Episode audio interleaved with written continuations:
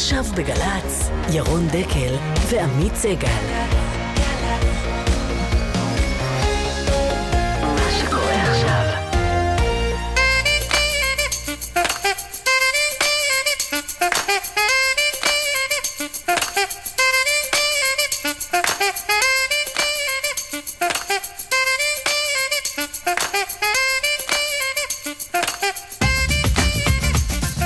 בוקר טוב, אה, עמית, בוקר טוב. בוקר טוב, ירון. שלומך? אין תלונות, איך אצלך? אה, שגרה. כן. באמת, המשבר הנורא הזה בהדסה, באמת זה... זה הנושא השבוע, וגם הנושא. בתוכנית שלנו. שר הבריאות יעקב ליצמן, בריאיון ראשון מיד כאן, עתיר כותרות על המשבר בהדסה. הרופאים אה, המתפטרים, אומר ליצמן, מונעים מאגו וגם מסכנים את הילדים. הם רוצים את הראש של רוטשטיין, הוא מצהיר, אני לא אתן להם את הראש הזה, אם הוא ילך, הדסה תיהרס. ואם מנכ"ל שערי צדק יעז לפתוח מחלקה בלי רישיון, הוא יחטוף סנקציות. זה ליצמן אומר. ליצמן לא אומר. "אה, שערי צדק יחטפו סנקציות אם הם יעזו. ואחר כך כשאנחנו מבררים איזה סנקציות בשיחות סגורות, אומרים לנו אנשים ממערכת הבריאות, עד כדי סגירת בית החולים. ועל משבר השבת, נתניהו יודע היטב, אומר השר הבריאות, את ההשלכות החמורות שיהיו לכך על הקואליציה. הוא יודע. תכף הריאיון המלא עם השר אה, ליצמן, אה, ואחר כך השר לשעבר גדעון סער, שחוזר לקדמת הבמה הפוליטית, וגם חזר השבוע לנאום במרכז הליכוד. חודש עבר מאז הקמת התאגיד, הרייטינג מדשדש, התקלות לא ממש מפסיקות. האם לילד הזה התפללתם? נשאל את סמנכ"ל התאגיד. המועמד האחרון בסדרת מועמדי העבודה, חבר הכנסת עמיר פרץ, יהיה כאן בשעה השנייה הבוקר אצלנו. וגם האלבום האגדי של החלונות הגבוהים.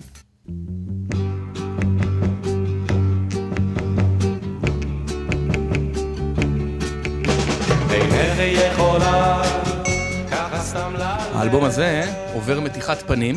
אלבום יחיד ומיוחד, הוציאו רק אלבום אחד, ח- 11 שירים, גבע אלון ודניאל ספקטור שחידשו את זמר נוגה יהיו כאן.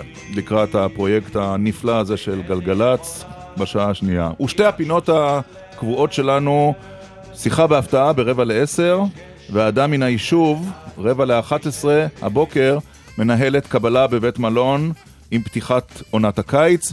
דקל סגל, בצוות הבוקר אה, אילן ליאור, ענבר טוויזר, רון רוזנבוים, יואב כהן, גיא חזק.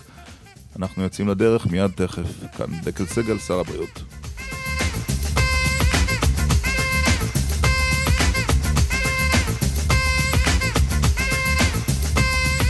הרבה זמן אה, הוא לא דיבר, המשבר הזה טפח וטפח, הגיע לממדים אה, מדאיגים וגם כואבים, והבוקר הוא משוחח איתנו. שלום לשר הבריאות, יעקב ליצמן. בוקר טוב מבורך. המשבר אה, בהדסה נמשך, האם לדעתך, שר ליצמן, חייהם של ילדים נמצאים בסכנה? אני לא יודע לענות לך על זה. אני יודע דבר אחד, ש... שמבחינתנו, משרד הבריאות, מבחינתי אישית גם כן, עשיתי את הכל ביכולתי אה, לסיים את המשבר הזה מזמן. ואני יכול להגיד לכם שמהרגע הראשון שהיו אצלי אה, מיקי ויינטראוב, מתי- ביחד עם... מתי זה היה? תזכיר לנו. זה היה, אה, זה היה לפני אה, חודשיים בטח, מהמם. משהו כזה. זה, ביחד עם, אה, עם מנהל שער הצדק, יונתן לוי, הבהרתי בישיבה שבשער הצדק לא יהיה בית חולים, היה מחלקה, וקראתי לו שאני מוכן לתווך בינו לבין רוטשטיין, אוקיי. בין מיקי לבין רוטשטיין. ולא הסתייע. אבל כיוון שאמרת לא שאתה הסתייע. לא יודע שהוא- ש... להגיד בוודאות שחיי ילדים אינם בסכנה, נשאלת השאלה אם לא הגיע הזמן לחופף גם את העיקרון הזה, ולהגיד לרופאים, אתם יודעים מה, אני לא מסכים איתכם, זה צעד בעייתי, זה לא טוב למערכת, אבל כדי לשמור על חיי הילדים, אתם יכולים לעבור לשערי צדק ולפתוח מחלקה.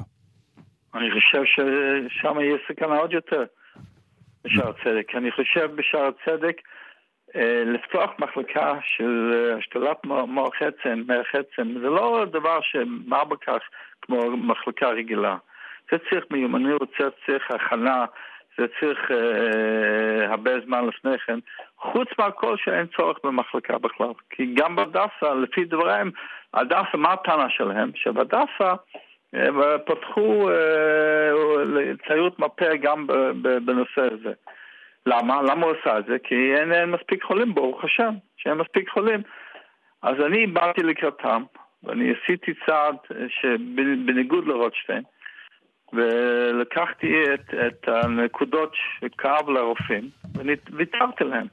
רק מה, אמרתי להם בהדסה, אותו דבר, אמרתי להם, יהיה נפרד ילדים מבוגרים, ואמרתי להם שאני אביא להם תוספת מיטות. ושאתה מוכן שראש המחלקה יהיה ראש המחלקה שהיה קודם ויינטראוב. בעצם הייתה חזרה של משרד הבריאות לתנאים הקודמים של הרופאים, נכון? נכון, זה מה שהיה, ואמרתי, ואמרתי להם, אה, כל זה, אה, כרגע מדברים משא ומתן, המנכ"ל מנהל את זה משא ומתן עם הרופאים, אבל אני, במתווה שכתבתי, אז אה, חוץ ממה שאמרתי שבשער צדק לא תהיה, אבל אמרתי שאני אתן להם תוספת... אתה מוכן להכל חוץ מזה. אבל נשאלת השאלה, אם, אם, אם, למה נזכרתם רק עכשיו להביע תמיכה בדרישות האלה? אם הייתם לא, מסכימים... לא, זה לא עכשיו, אה, אתם טועים, זה, זה מכתב לפני כמה שבועות. אבל, אבל, אבל לא לפני חודשיים, אם לא הייתם מעלים את הדרישות האלה מראש... לא, לפני כמה שבועות, לפני כמה שבועות. כתבתי את המכתב לפני כמה שבועות. אז למה ההורים מרגישים שאתם זנחתם אותם? הנה, בוא תשמע, השר ליצמן, דברים שאמר הבוקר משה אסולין, אבא של רפאל בן התשע, הוא דיבר הבוקר אה, אצל אפי טריגר בבוקר טוב ישראל, כאן בגל"צ. כל ההורים מבינים שמישהו כאן צריך, מישהו בוגר בכל הסיפור הזה. לא ייתכן לתת את הפרשייה הזו לגחמות ולגאווה, איך אני אקרא לזה? לא אקרא לזה של ליצמן. אז למה ההורים כל כך uh, מרגישים פגועים? כי אני בא ואמרתי דבר ברור ביותר. א', אני לא אתן את הראש של רוטשטיין. למה? אין דבר שמשהו שיש לי משהו עם רוטשטיין שאני שומר עליו. כי אם רוטשטיין נופל, נופל הדסה. אז הבכתי מחלקה והפסדתי את הבית חולים. אבל אולי... כל, הדסה, כל הדסה קמה על רוטשטיין, היא הייתה מאה שנה לפניו, ותמשיך עוד מאה שנה אחריו. נכון, אבל שכחת שלפני שרוטשטיין נכנס, עשינו אה, תוכנית הבראה להדסה, מיליארד שלוש מאות מיליון שקל, והכל הלך אה, למטה, היה ירידה בפעילות והכל נפל, ומאז שהוא בא, הוא ירים את הבית חולים, זה יכול... עובדה. והפעילות עלתה. עכשיו, אני לא נכנס לוויכוחים בינם לבינם. אני, אני צריך לשמור על מערכת הבריאות. לא יעלה לדעת שיבוא מישהו, לא משנה מאן הוא, והוא יסתכסך עם מנהל בית חולים, והוא ייקח את האחיות, הוא ייקח את אנשי מנהלה, זה מתברר מהתחקיר, הוא ייקח את הרופאים ויגיד, בואו, הולכים הביתה. כלומר, אתה לא חושב שהגיבוי לא שלך, הגיבוי, אתה לא, לא חושב שהגיבוי המוחלט שלך לרוטשטיין היה מוטעה? לא, בהחלט לא. חד משמעי לא. כי אני חושב שבזה אני מציל את הרפואה בירושלים. לא, זה, זה, זה, זה, אלה שני דברים שונים. זאת אומרת, אתה אומר לנו, אני, אני מגבה את רוטשטיין וגם מסכים לעמדה שלו בנושא המחלקה הזאת, או אתה אומר, אני לא מסכים לעמדה לא, שלו בנושא לא, המחלקה, אבל אני מגבה אותו כי אין לי ברירה. לא, העובדה שלא הלכתי איתו על, על הדברים שהוא עשה. או... אז זה נתתי לרופאים. ויתרתי לרופאים על דברים הבסיסיים שהם ביקשו. רק אמרתי שני דברים יסודיים. א', אני לא הולך לזרוק את uh, רוטשטיין, ב', אני לא, לא אפתח מחלקה בשער צדק שלא צריך סתם לזרוק מיליוני מיליוני שקלים, למה? אני מניח ששמעת את הדברים של אה, פרופסור הלוי, מנהל אה, שערי צדק, שאתמול בערוץ 2 אמר שהוא שוקל לפתוח את המחלקה גם בלי הרישיון של משרד הבריאות, זה אפשרי? קודם כל לא יכול, ואם הוא יעשה את זה בלי רישיון אנחנו נטיל עליו סנקציות, הוא לא יכול לעשות שום דבר, זה לא הפקר כאן במדינת ישראל, לא עושים, כל אחד שפותח מה שרוצה צריך רישיון, ואני מניח, כפי שאני מכיר אותו, שהוא דיבר בעידן דריתך, אז הוא לא חשב מה שהוא, מה שהוא אומר, אם הוא, אם הוא אמר את זה, כי לא שמעתי. איזה סנקציות אתם יכולים להטיל על שערי צדק אם הוא יעשה את זה? יש מספיק. כמו למשל, רק שנבין. בלי להיכנס, בלי להיכנס לפרטים. אוקיי. הוא לא יכול, אין מצב שמנהל בית חולים יכול להגיד בוקר טוב ולעשות מה שהוא רוצה בבית חולים בלי רישיון של, של בית חולים. אם ככה זה, זה נורא ביום, כל בית חולים יעשה, אני פותח אה, MRI, אני פותח uh, כל מיני uh, דברים אחרים, מחלקות, בלי רישיון, זה שם ישמור מה שיקרה במדינה כאן. השר ליצמן, דיברת על, על העמדה שלך והסברת אותה לעומק, אז, אז מה, אז למה לש, לשיטתך הרופאים עושים את כל המאבק הזה? הרי הם לא מבקשים ממך כסף, הם לא מבקשים תוספת שכר, הם לא מבקשים שעות נוספות. למה הם עושים את זה? הם הוציאו את הראש של רוטשטיין, זה מה שהיה, ואני מרגיש שאני לא אתן, אני לא הולך להפקיר את הדסה, זה א', ב', אני, מה שאני שומע זה חלק גדול ישן אגו, בלי להיכנס מי ומה ומה הסיבות, אני לא להיכנס לפרט את זה, כי אני רוצה פתרון, ולי לי מטריד, לי מטריד הבריאות של הילדים. אז, ואותם לא וזה מטריד? מפריע לי, וזה ואות- אני אעשה, ואות- בגלל זה ואות- אני לא רוצה לחמם את המצב. ואותם אני לא השר ליצמן- לפרטי פרטים מה שהיה. אבל השר ליצמן, לי- אתה יודע, אני דואג לבריאות של ילדים, הם לא דואגים לה? אני לא חושב שלקחת ילדים לגן סאקר זה ששומרים על הבריאות שלהם, עם כל הכבוד. אני לא חושב שזה זה נכון לעשות, בפרט בקיץ לא עושים דברים כאלה, במיוחד חולים כאלו. כלומר, הרופאים פוגעים בילדים בעצם, אתה אומר, שר הבריאות. אני לא אמרתי כלום, אמרתי שאני לא חושב שזה מוסיף לבריאות שלוקחים ילדים לגן סאקר. עכשיו השאלה נשאלת, אה, אדוני השר, איך זה, איך זה ייגמר ומתי? כי נדמה שהמשבר הזה מתנהל, אני אנסח את זה בבוטות. נדמה שעד שילד פה לא ימות בגלל הדבר הזה, המשבר הזה פשוט לא ייפתר. זה באמת היה בבוטות. אני לא יודע, אני מתפלל כל יום שכולם יהיו בריאים, אני לא יודע מה, מה, מה לה- לה- להגיד לך על, על הקטע הזה במיוחד. אני יודע דבר אחד, משרד הבריאות משקיע שעות על גבי שעות בשבועות האחרונים לחפש פתרון. מה שלא עשינו, לא השכלתי, לא הסתכלתי על שום השפלה שעשו לי ועל עמדות הרחוב וכאילו נוטף אה, דם מה, מהידיים שלי, מהפנים שלי, כל עמדות אה, שהם פרסמו ולקחו, משקיעים מיליוני מיליוני שקלים רק להשחיר אותי במשרד הבריאות. אני לא מסתכלתי על זה ולא הגבתי על זה ולא דיברתי בכלי התקשורת ולא מחיתי על זה. אני דואג רק לילדים. אני דואג שיהיה להם טוב, אני רוצה שיהיה להם טוב. אני פניתי להורים, מי שרוצה, אני אמרתי, אם מישהו רוצה לבוא לבית חולים אחר, אני אעשה את הכל ביכולתי, גם להשקיע מה שצריך, אה, גם לזה. ומי שרוצה להישאר כאן, הבאנו רופאים אחרים, הם הביאו, לא אני, אני לא מביא, דווקא מביא, ואנחנו מפקחים יום-יום, יום-יום, אנחנו שולחים אנשים לראות אם הכל דופק. ראש הממשלה הציע את עזרתו, מדוע לא נעזרת בראש הממשלה עד כה? או ברעייתו, שגם היא הייתה מעורבת? אני, אני מתואם, ראש ממשלה דיבר איתי, ואנחנו מתואמים, מתואמים פשוט, אתה יודע שאני מטפל מה שצריך, מה שצריך לטפל. זאת אומרת, אתה וראש הממשלה מתואמים בנושא הזה אחד לאחד.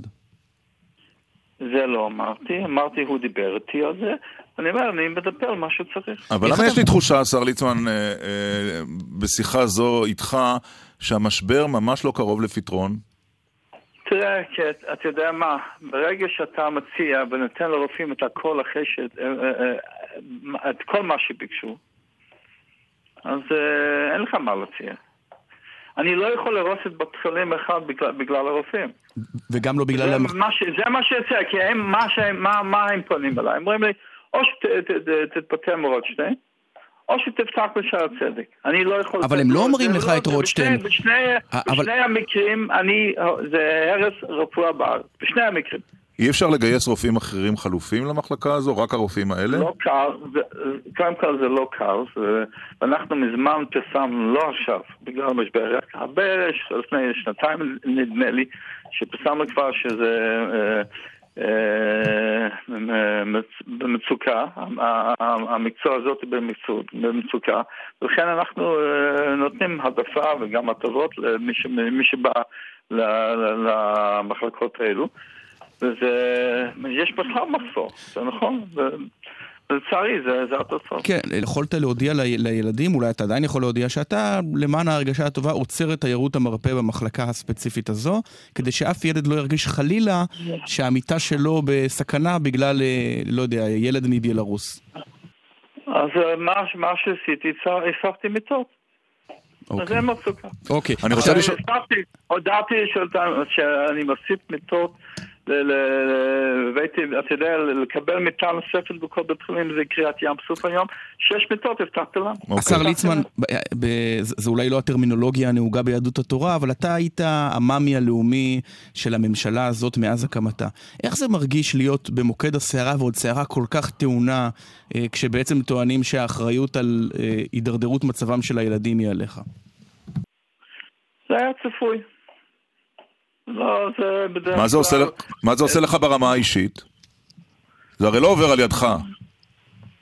זה, אני לא יכול להגיד לך שמשבר עם ילדים ומחלות של ילדים כאלה בכלל אה, זה עובר ככה, בטח לא, וזה מפריע לי מאוד, וכשאני רואה את ילדים אלו זה, זה, זה צמרמורת, שרואים ילדים חולים, ילדים קטנים, וצריך לעשות מה שניתן לעשות, אני משתדל לעשות מיטבי.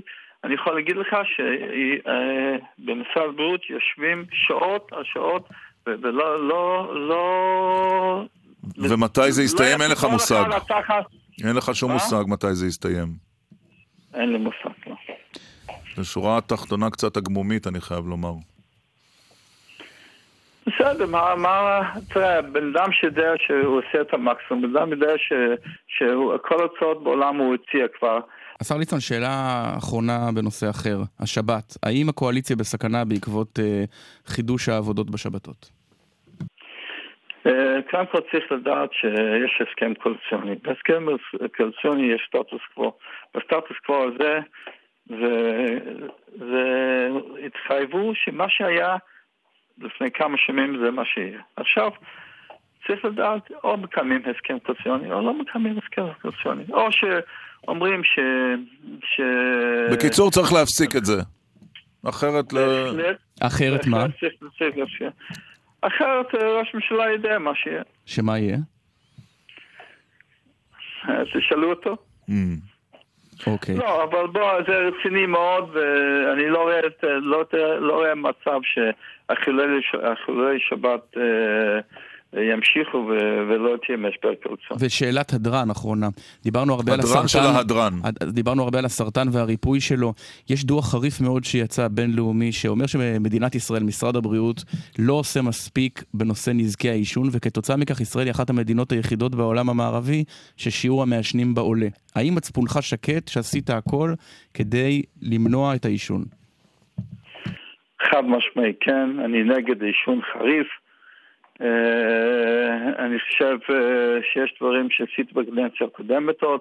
את- אתה- אני בעד הטלת אה, מיסים על עישון, כל הדברים כאלה. יש דברים שאני חולק על, על כמה, כמה דברים שרצו לעשות. גם אה, את, את, את הדוח הזה, מה, ש, מה שמשרד הבריאות מכין, הכין, אנחנו, אה, יש לי הסתייגויות והערות על זה, גם במשרד אגב. ובדיונים שאני מניח שיהיו בוועדה, יכול להיות שאני אני אסביר את הדברים, את הנתונים, ביותר, ב- ביותר עומק. אבל לא תשנה מדיניות. אין לי מה לשנות, אני עכשיו אני נגד, חריף נגד. השר יעקב ליצמן, שר הבריאות, תודה רבה לך על תודה השיחה רבה. הזו. תודה ויום טוב. יש תגובות אה, לא מעטות בטוויטר. השטג דקל סגל המצייצים. כן, לא רק בטוויטר. אה, בניגוד אה, לרעיון שקול של המנכ"ל שלו, כותב איתי ליצמן באיומים חסרי פרופורציה, איפה הממלכתיות מכאן המבוגר האחראי. דניאלה, ליצמן הוא לא שר הבריאות, הוא שר התעסוקה של רוטשטיין. אה, אור כותב רק פרט קטן, כבוד השר ליצמן, את האוהל בגן סאקר הקימו הורי הילדים. אה, אה, ומצד שני, אבידן כותב, ליצמן צודק ב-100%, הרופאים יהיו אשמים אם ימות ילד. כותב את זה אבידן קלפה, שבנו אה, נפטר מסרטן לפני כמה חודשים. אה, בואו זה- נעבור לרעיון הבא. אה, אנחנו נשתדל גם להביא אה, במהלך התוכנית תגובה של אה, כן. אחד הרופאים, כי הדברים שהוא אמר על הרופאים הם מאוד מאוד אה, חריפים ונוקבים. שר כן. הבריאות, בריאיון אה, אחרי אה, תקופה ארוכה ששתק. אמת. שלום לשר אה, וחבר הקבינט המדיני-ביטחוני לשעבר, גדעון סער. בוקר טוב לכם ולמאזינים. צייצת הבוקר, אה, לא הבוקר, צייצת השבוע בעקבות אה, נאומך במרכז הליכוד לאחר הפוגה ארוכה. היה כיף? במרכז הליכוד היה אה, מאוד נעים וטוב להיפגש עם החברים שאת חלקם אה, לא ראיתי תקופה די משמעותית. את הרגשת אה, פלשבק ל-2012, או שאתה יודע, דברים השתנו מאז בליכוד, מאז, ש... מאז שהלכת הרבה השתנה פה, כמאמר השיר. יש דברים שהשתנו ויש דברים שנותרו. אה, אם, אם, אם אתה שואל אותי האם אה, חשתי שאני אה, מקבל תמיכה או אהדה, התשובה לכך היא חיובית. אוקיי, טוב, בוא נעבור ל- ל- לנושאים ככה שבשבוע אבל האחרון... אתם מוזמנים שניכם, אני מקיים כנסים בכל הארץ. כן, אנחנו רואים מדי ערב צילום של אז, הכנסים. אה, אז אה, קודם כל, קודם כל מצוין שאתם עוקבים, אבל על מנת להתרשם באמת ממה באופן שקורה בלתי בשטח. אמצעי. אני מציע שתגיעו, שתגיעו לשטח, תוכלו לשפוט את הדברים ב, בעצמכם. אם יזמינו אותנו נבוא בשמחה. אמ, אבל אחרי הפריימריז בעבודה ברשותך, אם זה בסדר. אה, בסדר גמור, מאחר שזה מאוד קרוב, אז אה, נכון. אין בעיה. סיבוב ויש עוד. שנתיים, הבחירות לא קרובות, לא, אז יהיו הבחירות עוד לא. עוד יהיו- הרבה מאוד עוד יהיה כנסים. הזדמנות. טוב, בוא, נדבר על, אה, על העניינים המדיניים. קלקיליה, איפה אתה עומד בוויכוח הזה? בצד של ראש הממשלה ושר הביטחון שתומכים בתוכנית, כל אחד בווליום אחר, או בצד של שרי הימין שאומרים, את התוכנית הזאת לא צריך לאשר? אם אני, אם אני מבין נכון, והכוונה אה, לאישור של 14,000 יחידות דיור, בעיקר בפריסה טריטוריאלית שמרחיבה בצורה דרמטית את אה, שטחה של העיר קלקיליה, אה, עד לקרבה מאוד גדולה ליישובים אה, שלנו. אה, אני בהחלט מתנגד לזה, אני חושב שזה לא נכון. אני הבנתי שאמור להיות אה, דיון מחודש אה, בקבינט הביטחוני, ואני מקווה שההחלטה תשתנה. ומה דעתך על האופן שבו מפילים את התיק אה, על לא עוול בכפו על מתאם פעולות הממשלה, האלוף יואב פולי מרדכי? תשמע, אני לא יודע מה היה תהליך קבלת ההחלטות, אני לא... לא, על אומר, הסגנון אני שואל, שמפילים את התיק על אני- צה"ל. לא, תשמע, אני מתייחס לנושא עצמו. הנושא עצמו הוא מאוד חשוב. יש, אה, אם, אם התוכנית הזאת תצא לפועל במפה כפי שאני ראיתי אותה, אה, היא תגיע, אה, העיר קלקיליה, קרוב מאוד ליישובים שלנו. יש בזה גם, יש לזה גם משמעויות ביטחוניות. אה, יש לזה גם משמעויות מבחינת השטח. כלומר, הבנייה בשטח C היא בשטח שיש לנו אבל, תביעה. אבל איפה אתה רוצה שהם יגורו? הרי... אה, אתה- לא, אני, אני חושב שיש אפשרויות אה, אה, לאשר בנייה, לא תוך כדי, אה, אני לא יודע אם אתה ראית את המפה, אה, משהו שהוא נראה כמו אה, הכפלה של שטחה של העיר קלקיליה. אז אה, יש, אה, אתה יודע, יש אפשרויות שונות אה, לבנות. אני בעד אה, לאפשר אה, בנייה, אין גם שאלה כזאת. אבל אה, ש, שטח C זה דבר אחד, שטחי A ו-B זה דבר אחר. אה, הצרכים של היישובים שלנו הם גם קיימים. אה, כאשר אנחנו מדברים על אה, 14,000 יחידות דיור... אה, זה לא אה, בדיוק מצד אחד 14,000. רק בקלקיליה. זה בסוף השר- יוצא השר- 6,000. אה, השר לשעבר, זה 14,000, ב- בוא נגיד בסטנדרטים. ישראלים של מחיר למשתכן, אבל הפלסטינים 6,000 אוהבים. לבנות אה, 200 מטר מרובע ל- לראש לפחות, אז זה יוצא 5,000-6,000. אז המשמעות היא תפיסת שטח. Uh, אז אנחנו צריכים. גם לרסן את הבנייה וגם להצטמצם בשטח, ופה זה ב- בלארג'יות, uh, גם בשטח וגם בהיקף. אני בעד לבנות, אין אפשרות לא לתת מענה לצרכים של גידול טבעי, גם ביישוב ערבי, כמו ביישוב ישראלי, אבל צריך לראות את מכלול הדברים. כמו שאני ראיתי את התוכנית, אם הדברים נכונים, זו תוכנית לא טובה וצריך לשנות אותה. הנשיא האמריקני טראמפ שלח אה, לביקור שניים מהאנשים הקרובים ביותר, כולל חתנו קושנר והמתווך, אה, השליח המיוחד גרינבלט. גרינבלט, אתה חושב שלממשלת ישראל הנוכחית יש איזשהו חבל לתת לנשיא האמריקני אה, חדש, או שרק אה, נחדש את המשא ומתן, אם ירצו הפלסטינים, נחדש וזהו זה? קודם כל, אה, אני חושב שהמשא ומתן אה, חודש. זה לא דבר עתידי, המשא ומתן אה, כבר מתבצע בתיווך אמריקאי, למיטב הבנתי, יימשך בוושינגטון בחודש הבא מול משלחות בנפרד, ישראלית ופלסטינית, כאשר מה שמתבצע ויתבצע זה בירור העמדות בשלב הזה בנושאי מה שמכונה הליבה, בנושא הסדר הקבע. ואתה מודאג? לפי...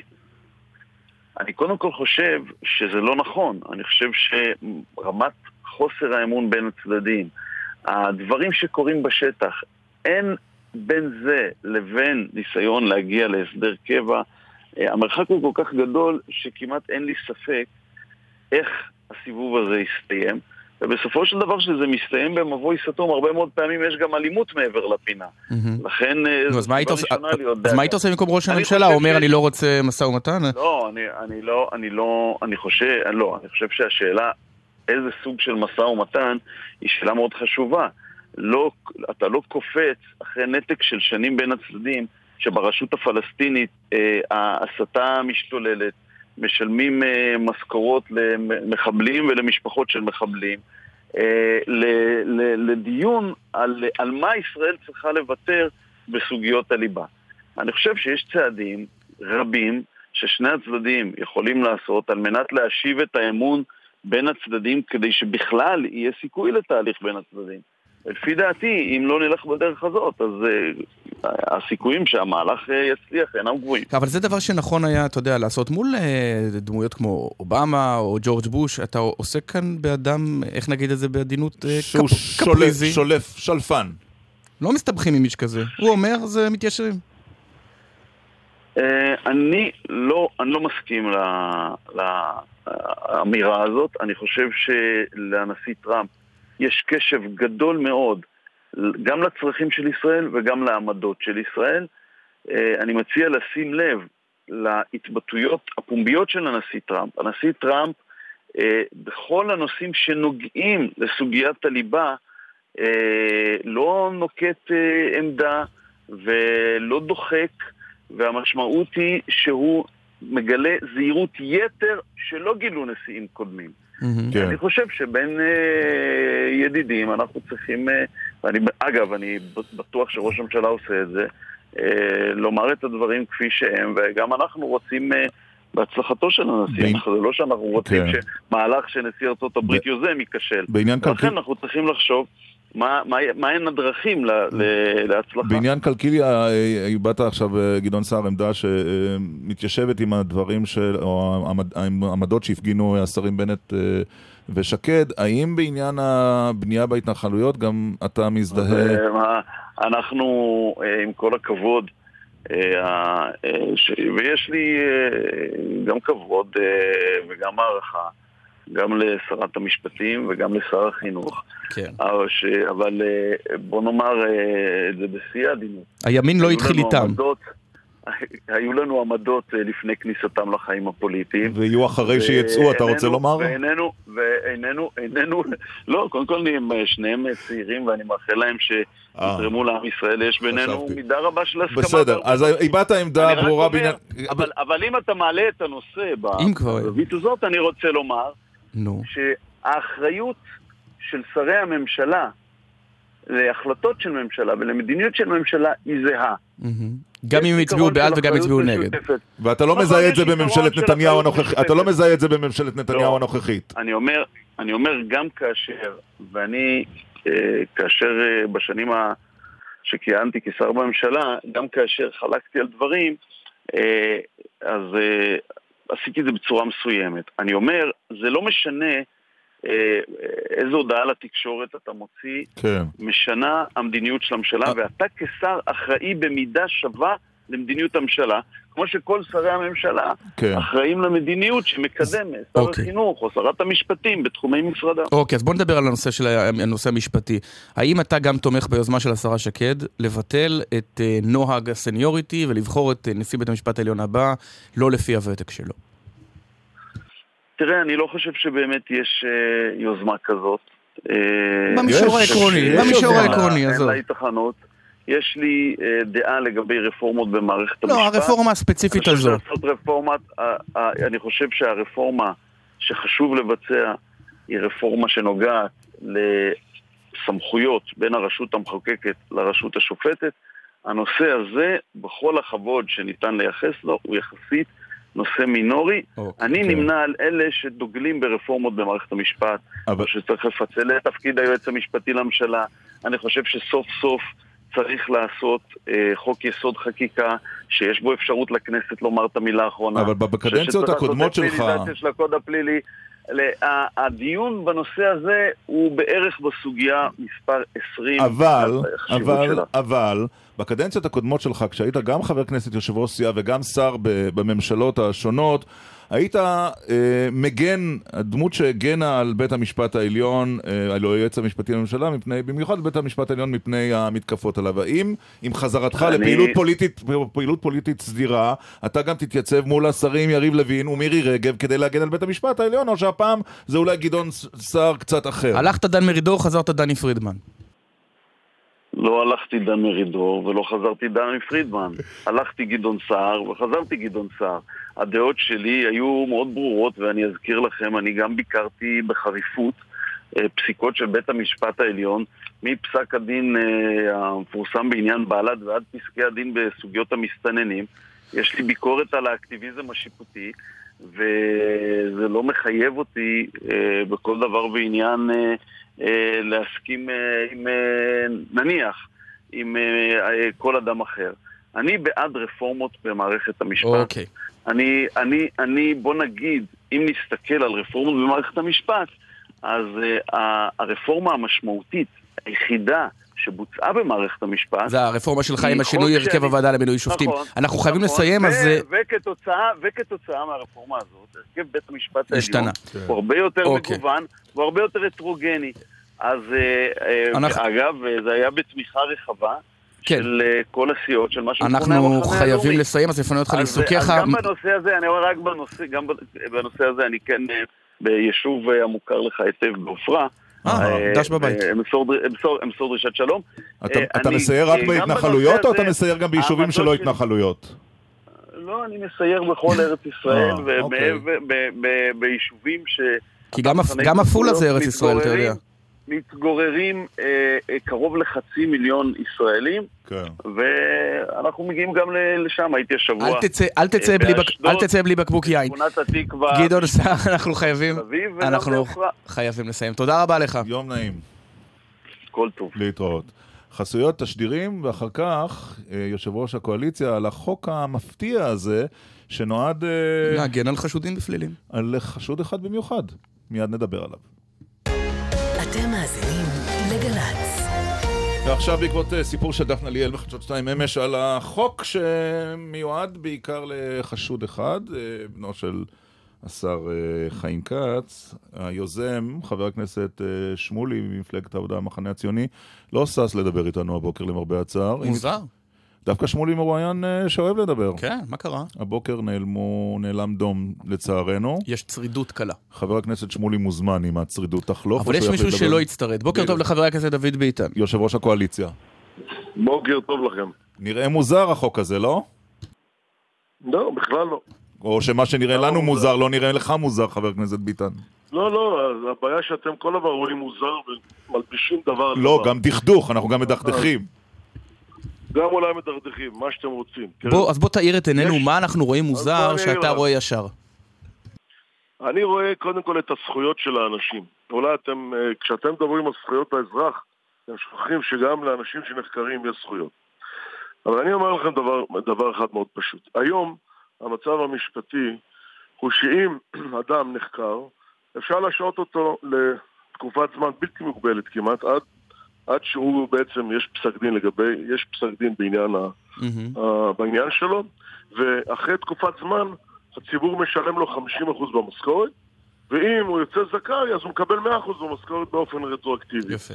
כן. עכשיו, אני עוד דבר נוסף שאני רוצה לומר, תראה, קח דוגמה חבר ועד. חבר ועד שמושל לשנתיים שלוש, בעצם חיסלת אותו בגלל איזושהי חקירה. אז כל הדברים האלה צריך לקחת במסגרת איזון, האיזון הראוי בין זכויות אוקיי. המעביד לעשות מה שהוא רוצה, לבין הזכויות של הנחקר. ובמצבים האלה, אני. חושב שהחוק לא מספיק... אה, אז כדי להבהיר, סוגר את העניינים אתה- האלה. אתה- אתה לא מתבייש להגיד שהדבר הזה אכן איזה חוק שעוסק או נולד בעקבות פרשת התעשייה האווירית. לא, זה נולד במובן הזה שהפרשה של התעשייתית חידדה את העניין. חידדה. חידדה, לא יזמה, את חידדה. העניין, ולכן, נכון, חידדה את העניין. במצב הזה, שיש דבר שהוא מחודד באופן כזה, הבנתי. אתה ער לעניין, ואז אתה עושה, תראה, עם כל הכבוד לתעשייה אווירית, מה, כל אנשי הוועד עכשיו יצאו לשנתיים, שלוש, ואז מה, הם מחליפים את הוועד? לא, אבל איך, באופן- אבל איך הגיע אליך, אני. רוצה להבין משהו. דיברת- אני רוצה איך, לשאול- איך, איך נולד הדבר הזה? מי, מי הגיש לך את הצעת החוק הזאת? מי אמר בוא תגיש אותה? אני לא התעסקתי בזה, דרך אגב. אה, אה, אה, אז מי? שמעתי ששמולי בא אליי עם הצעה, אני חותם על הרבה הצעות. שמולי. שמולי. שמולי בא אליי עם הצעת חוק, שהוא קיבל פנייה, הוא אמר, קיבל פנייה מההסתדרות. לא מההסתדרות. מחיים אוקיי. כץ ולא מהתעשייה. כן, אבל ההסתדרות היא מחיים כץ, מה זה, אנחנו הרי מכירים את המכתבים. אבי זה ניסנקורן, עבד שעות נוספות מה- לטובת חיים מה כץ. זה- מה זה, חשוב? מה זה זה בטח? חשוב, אני אסביר. לא, אני רוצה לשאול... אני- אני רגע, רגע, רגע, אני- לא, לא, שנייה רגע. כן. החוק הזה לא חל באופן רטרואקטיבי בכלל. בטח שהוא חל רטרואקטיבית. לא, לא, חל, לא, חל. הוא לא חל. כל דבר לא חל מיטיב. חל רטרואקטיבית. לא נכון, הוא לא חל באופן רטרואקטיבי בכלל. אוקיי. אבל בוא נגיד שהוא כן חל אולי בעתיד, הוא יחול באופן רטרואקטיבי, נגיד. שיבואו להשעות שוב פעם. ניקח את הפרשנות הזאת שלא נכונה. מה זה חיים כץ? אתה דיברת עם חיים כץ, עם השר חיים כץ? דיברת על החוק לא, הזה? בעניין הזה לא, לא דיברתי. שום מילה לא החלפתם על החוק? הזה. אני לא החלפתי איתו שום מילה על החוק הזה, ואין לו שום קשר לעניין. והחקירה שלו היום היא לא קשורה לזכויות העובדים. אז- אז אני. אסביר לך מה למה- זה אני- אסביר לך למה לדעתי זה כן קשור לחיים. כץ. תראה, יאיר כץ כן, לא בבקשה. נעצר במקרה והוא הבן של חיים כץ. הוא נעצר על כך שהוא פקד בסחיטה באיומים, חשד. שהוא פקד בסחיטה באיומים לליכוד. לטובת קבוצת חיים כץ הנשענת על עובדי התעשייה האווירית. ואותו מפקד, זה לגמרי בדרך מקרה, כן. המפקד שכדי להיות שר בקדנציה הבאה אתה צריך אותו. אז קודם כל, עם כל הכבוד לך, הבן וחיים כץ זה שני דברים שונים. חיים כץ נחקר אה. על עניין אחר, והבן נחקר על עניין אחר, ואתה לא יכול לערבב דבר בדבר. אוקיי, עכשיו... אבל הוא- אבל אני- המפקד נחקר הוא אותו על מפקד. הוא נחקר על לא, המפקד הזה. רק המפקד הוא אותו מפקד. אנשים הם לא שונים, המפקד נחקר, הוא... אני יודע, כן, ודאי שאני יודע. נחקר. ודאי שהוא, כן, אני יודע, בוא נספר לך אם. אתה לא יודע. הוא- נחקר, כן, הוא נחקר על...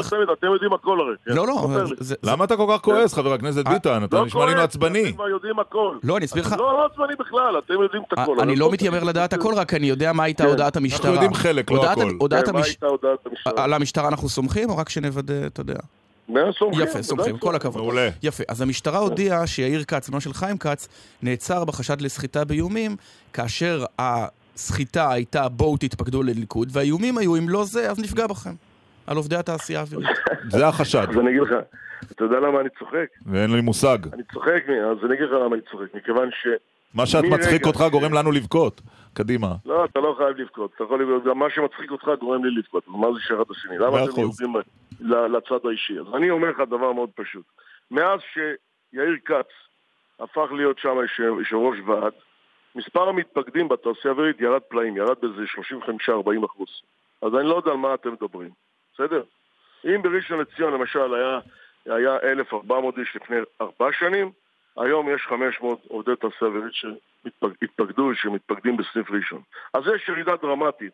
אז אני לא יודע על מה אתה מדבר, ועל, ו, ואתם לא מכירים את העובדות. אבל אני אומר משהו אחר. כל ועדי העובדים, כל ועדי העובדים במדינה, חברת החשמל ועוד הרבה, הרבה חברות, יש אה, מתפקדים ל...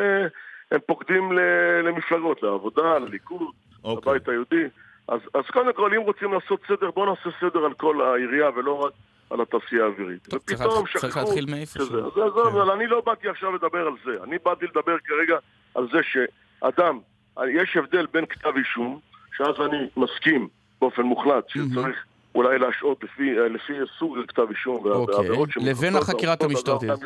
לבין חקירה שיכולה להימשך הרבה זמן עד הגשת כתב אישום, ואתה לא יכול לקחת עובד ולהוציא אותו ממקום העבודה, שזה פרנסתו, ובעניין הזה צריך להבין, יש גם זכויות לאנשים, והמעביד לפעמים יכול לנצל לרעה את, ה, את, ה, את העניין הזה, במיוחד כשמדובר בווע- בוועדי עובדים. ולכן בעניין הזה צריך למצוא את האיזון הראוי.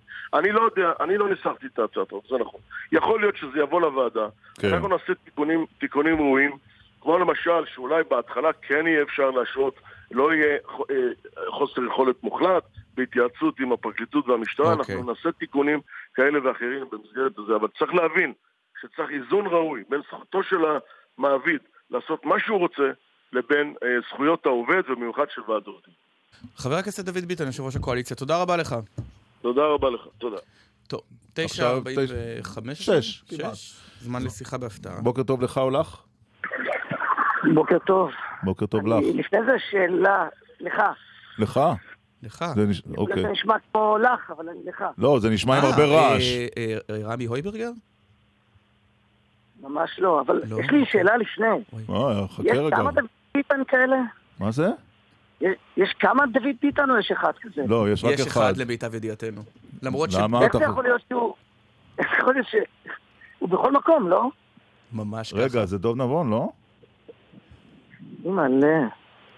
לא? וואי גם? וואי וואי. לא? לא, לא, עליתם עליי אה, בשנייה. כן, דב אה, כן. בסדר, לא, אז למה אתה לא אומר... אה, וואי. טוב, יואו. מה קרה? כן, כן. לא. לא, חשבתי שזה ייקח לכם זמן. זה היה הטקטוק. למרות שאתה קצת צרוד? אה, הערנו אותך מהשינה? לא, לא, זה, זה, זה ככה. תמיד ככה, לא? אה, כן, אבל אה, מאה אחוז. מה שלומך? מה מעשיך בימים אלה? בסדר גמור. אה, אני בחזרות להצגה חדשה בבית לסין, ואתם תופסים אותי עם התיק על הגב, מתחת לחדר חזרות, איפה? ברחוב. בשדרות אה, יהודית זה נקרא פה, ב- בדרום. לא, כן, לצ... לצ... דרום, בד- לא הדרום, אה, הדרום, הדרום אה, של תל אביב, כן. אבל הדרום לצ... של תל אביב. לצורך מה החזרה? הצגה בבית לסין שנקראת חיית מחמד. על מה היא מספרת? פרנסיס דבר. מה היא מספרת? כן? זוג שנשוי, זוג שנשוי בלי ילדים, וכבר פספס את, ה... את הזמן שהוא כן יכול אה, להביא, והוא מביא חיית מחמד, אה, דג, הביתה במקום אה, ילד. זה קומדיה. זה נשמע ככה. אתה- כן, אבל אתה אבל בתפקיד אני- ה- אתה בתפקיד האיש הדג? שמביא... זה תפקיד הדג. לא, אני החבר הזה שגר עם האמא ועוזב את הבית ורוצה ל- להתנחל אצלהם. לגור אצ- אצלהם, כי אין לו איפה. אהה. מתי ההצגה הזאת אמורה לעלות? תוך כמה זמן? ב-24 ליולי. אבל אה, לפני זה, אם אנחנו כבר עושים פרומואים, אז יאללה. אני מריץ איזה מופע יחיד עכשיו, מתחת לרדאר, אבל עכשיו אני יוצא טיפה בחוץ. יש לי ב-29 בהבימה. אה, כן, מופע היחיד שגור קורן כתב, חזה השנה בתיאטרון. יפה. זה מופע ביוגרפי דמיוני כזה, אבל אה, זהו, אני מבין. יואו, תגיד, על מה אתה מקבל... שאלתי כאילו, 20 שנה אחרי, על מה אתה מקבל יותר תגובות? 25. על אה, החמישייה הקאמרית לשנות ה-90 או על ארץ נהדרת מלפני כעשור? אה, מההורים של אני מקבל על, אה, על החמישייה, ומהילדים אה, לפעמים על ארץ. כן. אבל אה, חמישייה זה קצת, אה, כן, קצת נוסטלגיה. אנשים מבוגרים יותר, צעירים פחות, נו, מה לעשות שאנחנו גם קצת נוסטלגיים, דוב נבון. כן. אנחנו בגיל כן, המת... נו. אנחנו כולנו בגיל המתאים, עמית פחות קצת, אבל אנחנו בגיל המתאים קצת ל... לי לא הרשו לראות את זה. אה, כן, חווה אלברשטיין והחמישייה הקאמרית, זה כזה, בדיוק. זה נדבק. אה, אתה, אתה לא- לא השתתפת בשיח סביב אה, מאבקי התרבות באחרונה, נכון? אתה יודע, זה פק"ל, עולה, עולה אדם עולה אומן, שמתעסק בזה, אתה חייב לשאול אותו על אמרנו מירי רגב, אתה תגיד משהו, ואז יעשה איזה רבע בלאגן, וזה, אז שוט, קדימה. מירי רגב, אם יש לך. משהו לומר, זה הזמן. אם לא, אתה יכול להגיד, אני נורא ממהר לחזרה, אני נורא ממהר לחזרה. לא, לא, לא, אני פשוט לא אתן לה את התענוג הזה. אני לא לא ארים לה להנחתה. פשוט היא עושה דברים, אה, בסדר. אפשר לעשות את זה אחרת. זהו, אל תמשכו אותי בלשון. אה, עד כדי. זה היה- זה היה קצר ו- וענייני. כמה שנים אתה כבר, אה, כמה שנות קריירה אתה אתה סוגר? אה, 30? קרוב ל... כן. קרוב ל-30. וואי, וואי. אה, כן, אבל... היה איזה נתחיל רגע- להזיע, בוא בוא נעצור פה. היה איזה רגע, רגע אה, מכונן או משהו שנחרד ככה בזיכרון שלך אחרי כמעט שלושה עשורים? רגע מכונן, היו כמה כאלה. כשהחמישייה עלתה לאוויר, זה ה- זה החזק. כשעשיתי תפקיד בתיאטרון, את מחכים לגודו, זה היה גם רגע כזה. היו, היו כל מיני כאלה רגעים, אבל... אה, ועדיין כשאתה עולה על קורה לי הבמה, המון. כשאתה עולה על הבמה עדיין יש את, ה, את ההתרגשות הזו, או שעם השנים היא, היא, היא פוחתת כי עשית כבר המון דברים ו... ממש לא, ממש לא. זה נעשה יותר ויותר קיצוני. כאילו ככל שהזמן עובר אני יותר ויותר אה, משלשל ומתרגש. זה הרבה יותר, אה, נעשה יותר ויותר, אה, כן, כי יש לי ציפיות ממני. אז אה, לא, תגיד, מתרגש, מתרגש, מאוד מתרגש. מה המיומנות הכי חשובה לשחקן?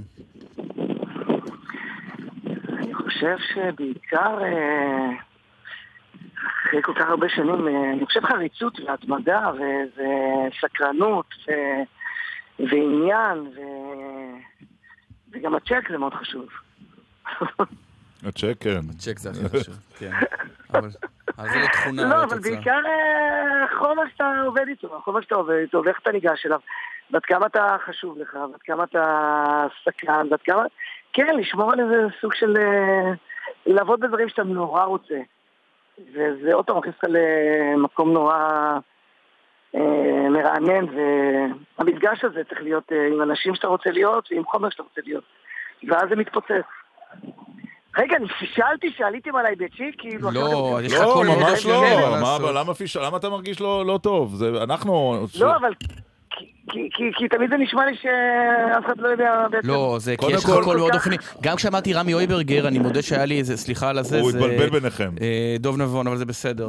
השבוע, זאת אומרת, כאילו, אל תיעלב, כי זה... השבוע נסעתי עם אמנון אברמוביץ', נכנסנו לחניון, ופגשת את ואז רמי אויברגר. השומר ניגש אלינו ומסתכל על אמנון ואומר, אה, אהלן הראל סגל. אז רמי משתתף איתי עכשיו. אז היו טעויות אה, אה, קשות מאלה. כן. לא, לא, אני עושה, אני עושה, אנחנו ביחד בחזרות עכשיו. אנחנו עושים אה, עושים, אה, קאמבק כזה. אז תמסור כן, דש. ההצגה, הוא משתתף, אנחנו, כן, אוקיי. ושיהיה בהצלחה, דוב נבון, שיחה בהפתעה. בחזרות ובכלל. לא. ההפתעה הייתה נורא קטנה. תודה רבה. לפעמים זה קורה, אתה יודע, אל תיקח ללב. אוקיי. יאללה. אני כבר לקחתי ללב. להתראות. להתראות. ביי, תודה. ביי. אה, יש איזה ציוץ לפני שאנחנו סוגרים את השעה הזו עם החלונות הגבוהים לקראת הפרויקט של אה, אה, חידוש התקליט הנפלא? דוד ביטן אמר, דרור כותב, החוק הזה לא חל רטרואקטיבית, אבל בוא נגיד שהוא כן חל רטרואקטיבית, משמע לא קרה, ואם קרה אז מה קרה, וינאי הפנה את תשומת ליבנו לזה שהוא אמר, בעתיד החוק יחול רטרואקטיבית. נכון, לא, נו, שמנו לב, בעתיד. כן, כן. בעתיד עוד- זמן מה. כן. כמה קשורה, שואל מישהו אחר, כמה קשורה הצעת חוק של איציק שמולי בתמיכה של התעשייה האווירית, לתמיכה שלהם בניסנקורן ליו"ר ההסתדרות, והתשובה היא, ברור שקשורה. כמובן. ושוב, אני רוצה לומר שרצינו לשוחח הבוקר עם חבר הכנסת שמולי, אבל הוא ממש לא רצה לשוחח איתנו. הוא מתנזר מרעיונות. כן, הבוקר במיוחד. בשעה הבאה נדבר כאן עם חבר הכנסת עמיר פרץ, אפרופו אה, מפלגת העבודה והמרוץ אה, לשם, ועוד ועוד נושאים, גם תגובת הרופאים על הריאיון החריף של אה, השר ליצמן כאן בתחילת התוכנית. וזה קדימון ל... נושא של 50 שנה החלונות לת- הגבוהים? החלונות הגבוהים, פרויקט של גלגלצ שמחדשים את כל 11 השירים. לא עשרה? אני. זוכר 11, אוקיי. אנחנו נברר את זה עד האייטם בשעה הבאה. נשתמע. אלך אחריו עם תרמיל ומקל, אל כל מקום שאותנו יביא. הנביא יחזקאל הוא בומבה של נביא, אל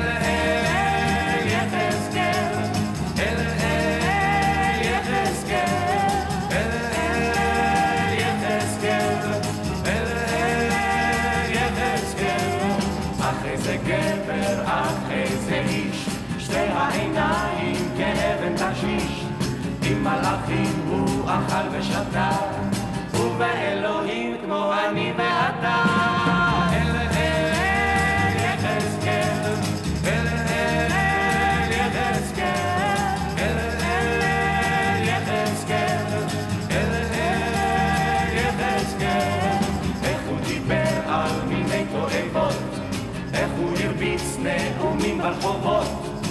איזה מילים ואיזה ביטויים, אף פעם צחק לו ורץ לבילויים. אל אל יחזקאל, אל אל יחזקאל, אל אל יחזקאל, אל אל יחזקאל.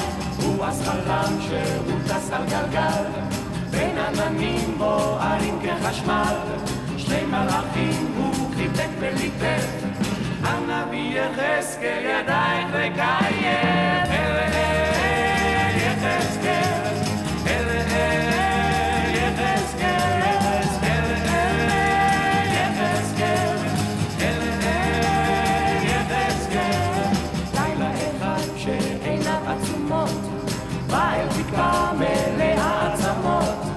עצם אל עצם חיבר ועשה, חתיכות אז הלכו אחריו.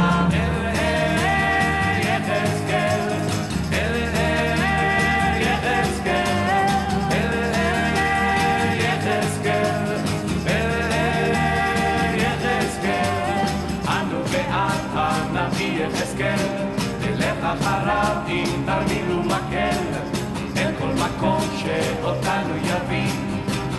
הנביא יחזקאל הוא בומבה של נביא, אל אל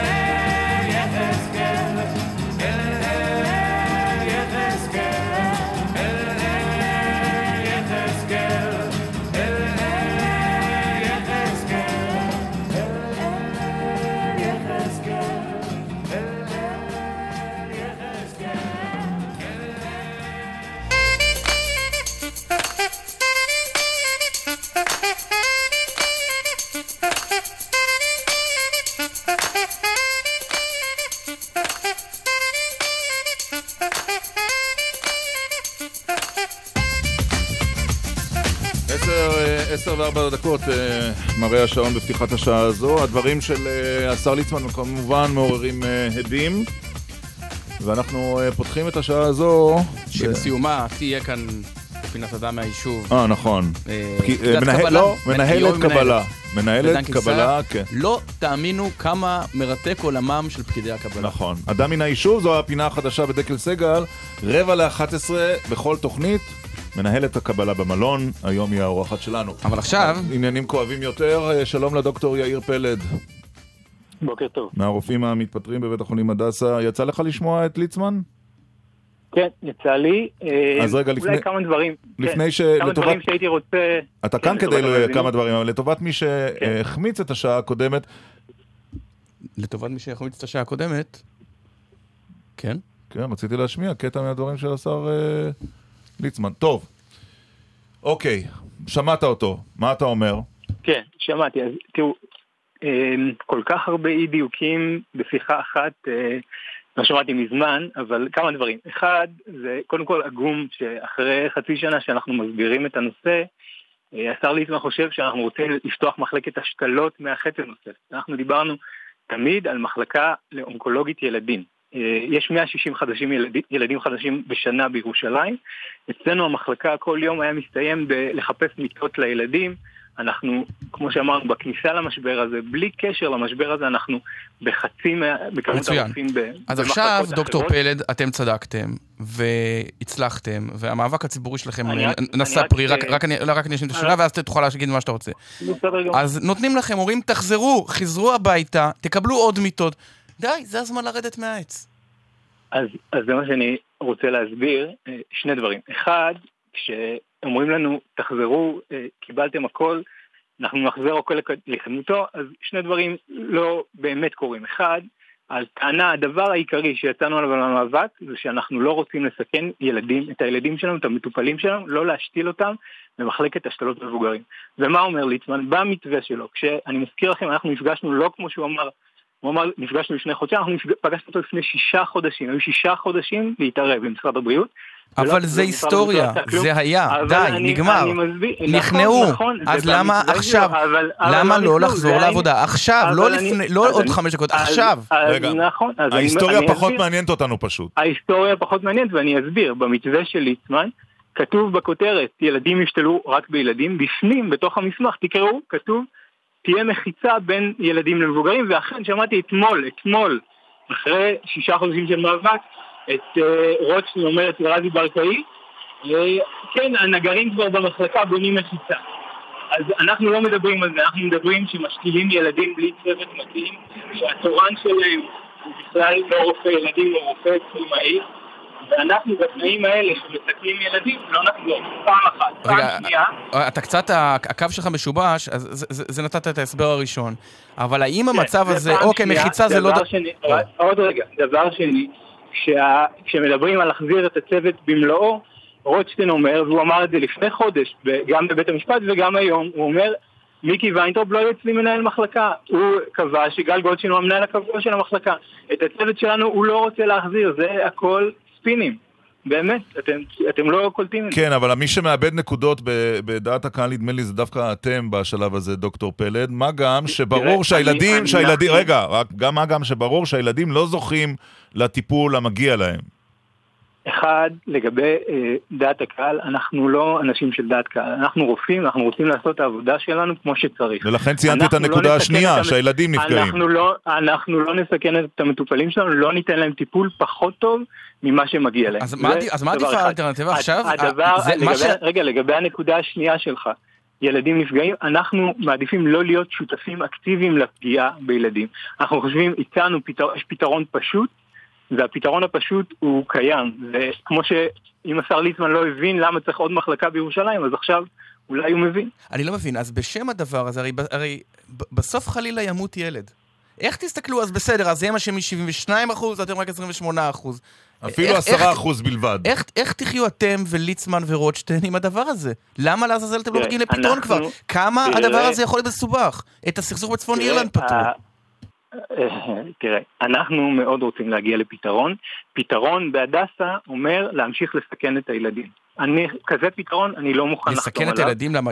זה לסכן את הילדים, כי אנחנו נטפל אה, כלומר, אם יהיה מנהל מחלקה לא אחר. זה מסכן את הילדים. לא, לא קשור למנהל המחלקה, זה קשור לזה... אבל זה הכל אגו. להיות... זה הכל אגו.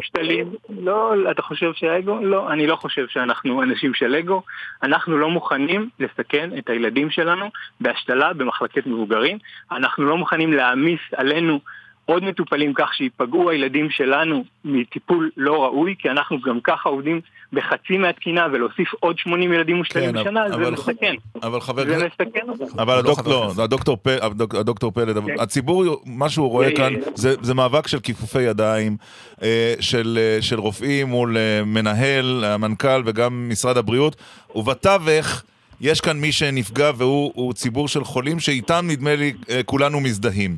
איך, איך, איך יהיה פתרון שישיב אתכם לעבודה? מה הפתרון הראוי? אם שר ליטמן אומר לך, תגיד לי מה לעשות, אני עושה.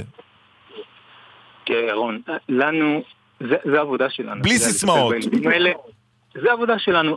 אנחנו, אין לנו דבר יותר חשוב לנו בחיים שלנו ובכלל מלדאוג לילדים האלה, לכן טוב, אנחנו... אבל זה הסיסמאות, אני אומר מה לעשות. ראינו כשפתרון לא קורה בהדסה, אנחנו דאגנו להעביר אותם למרכז. רוב הילדים שלנו עברו למרכז. מה לעשות? אנחנו כרגע, בתנאים שיש בהדסה, אנחנו לא נחזור להדסה. אם משרד הבריאות מתעקש לא לפתוח מחלקה אחרת מתעקש. גם אם ימותו אנחנו ילדים? לא תחזרו אנחנו להדסה? גם אם ימותו אנחנו- ילדים? לגלגל את האשמה, היא יכולה... לא, לא אשמה. לא, אף אחד לא אשם.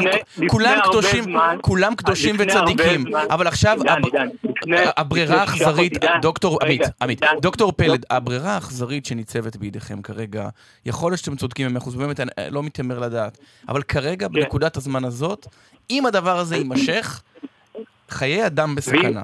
אתם... נכון, אבל חיי אדם בסכנה גם אם אני אחזור לעבודה, כי זה מסוכן לטפל בהדסה ככה. האם אתה רוצה שאני אבחר בין לסכן את הילד שמושתל במבוגרים או לסכן את המטופלים שלי? אני חושב שלהם יותר בטוח לנסוע היום למרכז. זו דעתי הרפואית המקצועית. אוקיי. דוקטור פלד, תודה רבה לך. תודה לכם. האמת היא שגם השיחה עם ליצמן וגם עם השיחה עם הרופא, אני מעודד לא. יצאתי. כן. מה צריך לקרות? שבג"ץ בשבוע הבא, יום רביעי, ויכפה עליהם הליך גישור. ואז גישור יכול כמה- כמה זמן לקחת? אתה יודע, נו, אז מה- מה מה- מה בזמן הזה? אני חושב ששני הצדדים כבר יודעים מה הפתרון. נו, זה אז- קצת סבוך, לא ניכנס לזה, אבל הם באמת לא סומכים אחד על השני. אז יהיה צריך את הגיבוי. הם מתעבים אולי אחד השני. שתבין. איך אגב הרופאים ימשיכו לעבוד עם פרופסור רוטשטיין?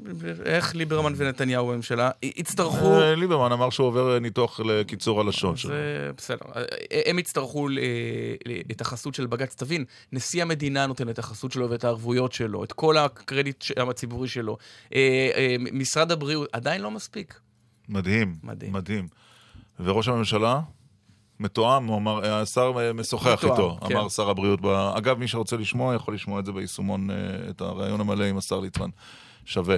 טוב, אנחנו מדי שבוע משוחחים כאן עם אה, מועמד לראשות מפלגת העבודה, בעוד שבועיים, נכון? נכון. ארבעה ביולי הבחירות לראשות העבודה. איתנו הבוקר חבר הכנסת עמיר פרץ, לשעבר אה, שר הביטחון. שלום חבר הכנסת פרץ. שלום, בוקר טוב לשניכם. מי היריב העיקרי שלך? אני עוסק יותר בקמפיין שלי, בניסיון אה, לגבש תומכים נוספים. אינני אה, סוטה מהמטרה המרכזית שלי, אה, באמת להביא לתחושה שאנחנו מסוגלים גם לשקם את המפלגה וגם להחליף את בנימין נתניהו. איפה אתה עכשיו? ל- בואו נדבר כרגע על דברים, אה, אה, אולי על חלומות קצת באספמיה, כי כרגע גם אין בחירות, אבל מה אתה עונה, חבר הכנסת פרץ, כשאתה, ואתה נפגש עם קהל גדול, אני מניח, בימים האלה, ברחבי הארץ, אה, במסגרת המסע הבחירות שלך, כששואל אותך מישהו, איך אפשר לסמוך עליך? אתה היית במפלגת העבודה, פרשת, חזרת, פרשת שוב, אתה חוזר שוב, מי, מי ערב לנו שלא תפרוש בעתיד? מה אתה משיב? תראה, קודם כל אני משיב שעשיתי הרבה מאוד החלטות טובות בימי חיי. היו לי הרבה מאוד הצלחות, היו לי גם החלטות פחות טובות. ההחלטה לעזוב את העבודה הייתה. טעות? זאת אומרת, ההחלטה לעזוב את העבודה הייתה טעות? אה, אני חושב שכן. כי הייתה החלטה פחות טובה. אני חושב שמנהיג שמתבשם רק בהצלחות שלו, מגיע פחות בשל לקבל החלטות קשות. אני מגיע בזה שאני זוכר את ההצלחות שלי, אבל בעיקר למד מן הטעויות שלהם. ככה אני חושב אה, צריך לנהוג, ואני בהחלט מכיר בעניין ששנים שאני משרת את הציבור, עושה זאת ביושר. דבר אחד חשוב להדגיש, מעולם לא שיניתי את עמדותיי, את דעותיי, מעולם לא הסכמתי לכופף שום אינטרס פוליטי, שום אינטרס אישי, לטובת אה, איזשהו עניין, ולשנות את עמדותיי. תמיד הייתי לוחם למען צדק חברתי ושלום. ורון חולדאי, רון חולדאי, ראש עיריית תל אביב, שאתמול הודיע שהוא תומך בבוז'י. בבוז'י, ביצחק הרצוג, לא מבין את זה? אני לא חושב שיש פה שאלה של אה, חלוקה אה, דיכוטומית של אה, הבנה ואי הבנה, אני חושב שיש פה מפלגה, יש בה הרבה מאוד מרכיבים שמסייעים לאדם לקבל את החלטתו, ואני מכבד את החלטתו של אה, אה, רון חולדאי, כפי שראשי אחרים הודיעו שהם תומכים בי, וזה בסדר גמור. אה, כך צריכה לפעול מפלגה, ואני חושב שהעובדה שאנחנו נמצאים בהליך דמוקרטי, והוא לא פשוט, אבל עדיפים מחרובי הדמוקרטיה לייסורי הדיקטטורה. העובדה שאצלכם הסקרים מראים שהמפלגה, איך נאמר, מדשדשת, אם אנחנו רוצים להיות מכובדים ומנומסים, והיא לא מתקרבת בכלל להתמודדות על, על ראשות הממשלה, תשפיע על כך שיבואו גם מעט מצביעים לדעתך? אה, לא נראה לי, נראה לי שהעובדה שיש תשעה מועמדים יכולה בהחלט להגדיל את מספר המצביעים, כי מטבע הדברים, תשעה מועמדים זה תשע מטות, זה יותר פעילים, זה יותר אנרגיות, אה, זה יותר מחויבויות, ואני מאוד מקווה שאחוז ההצבעה יהיה גבוה, כי אני בהחלט אה, רוצה שההצבעה תהיה אה, חד משמעית, שההכרעה תהיה ברורה. אבל לומר לך, אה, ידידי ירון, תשמע, כאשר התמודדתי מול שמעון פרס, המפלגה גם כן עמדה על 13, 14, 15 מנדטים בסקרים. נו. ביום שבו נבחרתי, שלושה ימים לאחר מכן, המפלגה 28, קפצה 29. ל-28 מנדטים. כן? אבל, אבל סיימה עם, לאחר אבל 19. בדיוק, אבל בסוף זה היה פחות- 19. שזה פחות ממצנע כשמוסיפים לא, את השלושה של עם אחד. לא, לא, לא, שמע, קודם כל זה נכון, היא אחר כך נשחקה בגלל אה, עזיבתו של שמעון פרס, בגלל הקמת מפלגת הגמלאים, אבל זה לא משנה. אני לומד גם מזה, כי אני בטוח שאם אני אנצח בסיבוב הראשון, ואני מתכוון לעשות כל מאמץ לנצח בסיבוב ראשון, זאת תהיה דרמה פוליטית. ואז, אני מתחייב לך, תרשום זאת, המפלגה ממצב הסקרים שלה תקפוץ לפחות ל-20 מנדטים בסקרים, והיום אני יודע מה לעשות כדי לא לאבד אף אחד מאותם אה, אה, אה, אה, מנהיגים רציניים שנמצאים במפלגה, לרסום את כולם וגם לדעת להביא אנשים טובים מבחוץ כדי אוקיי. להיערך. אתה שואל אותי למה אנשים טובים יבואו מבחוץ? אתה צודק. אם המפלגה תישאר על מספר המנדטים שהיא נמצאת בה היום, אז יהיה להם חשש גדול. אבל אם ביום שישי, שלאחר הפריימריס, נהיה עם 20 מנדטים בסקרים, אתה תראה שרוב האנשים הטובים שמדברים בהם מוכנים לבוא ולהירתם לעגלה. מה חשבת כצופה מן הצד על, הקטטה שהיו לה אלמנטים, היו בה גם אלמנטים עדתיים בין חבר, חבר הכנסת אראל מרגלית לבין uh, המועמד אבי גבאי? יש uh, א', אני- בעיות עדתיות uh, בהדרה של עדות במפלגת העבודה? לא, אני לא חושב שמישהו יכול לבוא בטענות למפלגת העבודה. אנחנו בינתיים המפלגה היחידה שבחרה מועמד לראשות ממשלה שנולד במרוקו. אני הייתי המועמד של המפלגה ב-2006, ולכן הדבר האחרון שצריך לבוא בטענות למפלגה זה הדרות הדתיות. יש אלמנטים מסוימים שאולי יוצרים מחסומים של תמיכה פה ותמיכה שם. אני אבל אומר לך שמבחינתי אין מאבק עדתי ולא יגררו אותי לשם. אוקיי. המאבק שלי מאז ומעולם היה מאבק מעמדי, ובכך אני צריך להתרכז. גם אין יותר פריפריה גיאוגרפית מבחינתי, יש פריפריה חברתית. כי על הפריפריה החברתית אני יכול לכנס גם את אוקיי. העולים החדשים, גם את יוצאי עדות המזרח וגם את הערבים. אוקיי. כולם ביחד בפלטפורמה אחת. זה, זה בינתיים השמאל לא כל כך הצליח לעשות כבר הרבה שנים, אבל אני רוצה לשאול אותך שאלה... אני הצלחתי, אה, אה, עמית, אני לוקח וואי, לא, את ההבטחות אני מרגיש שלי, תחושה של, אה, של דז'ה וו, כי ניהלנו את השיחה הזאת הרבה פעמים. לא נורא. אבל בסדר, אוקיי. יש כל, כל שנה. וההתמודדות כל שלה. שנה בהתמודדות שלה. בוא, בוא נשמור גם משהו לפעם הבאה. אני חייב לשאול אותך שאלה על החוק שדיברנו וגם לי עליו, יש עוד שאלה אחת של יצחק. שמולי ודוד ביטן.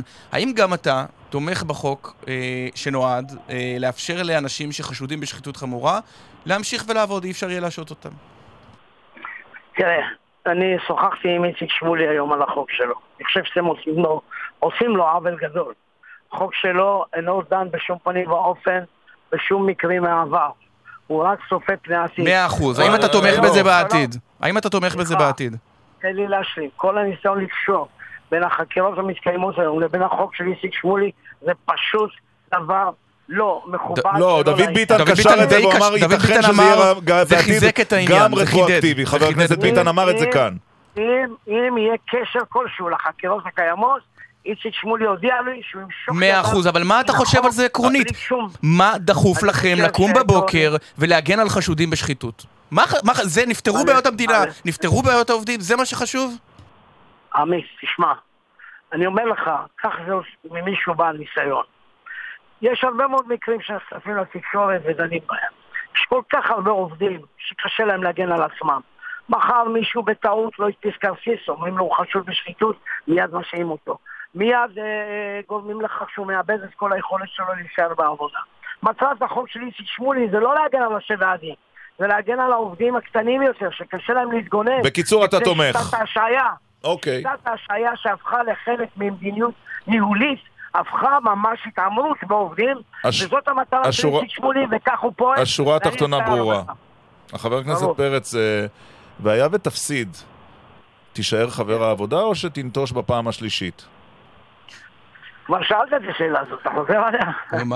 אם- נוותר על שאלות לא. ששאלנו, אנחנו משדרים שירים ברצף. לא, שאלתי, שאלתי איך אתה מגיב למי. ששאל אותך על הנטישות שלך, אבל האם אתה מתחייב שתישאר חבר...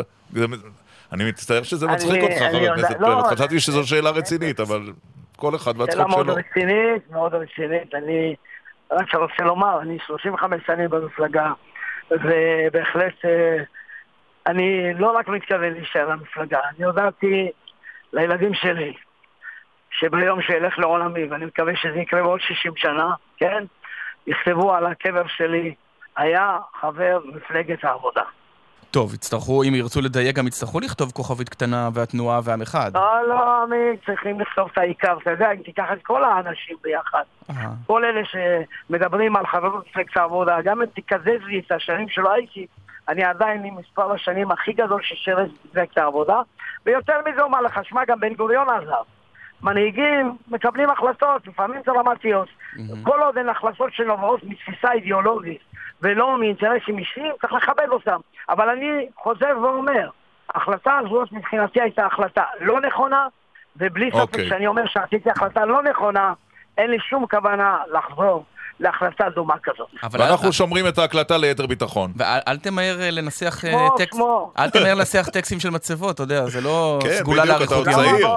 אתה- מתחייב אליי שאני אהיה בעוד 65 שנה יחד איתך פה ב- בעל גלי היתר? 65.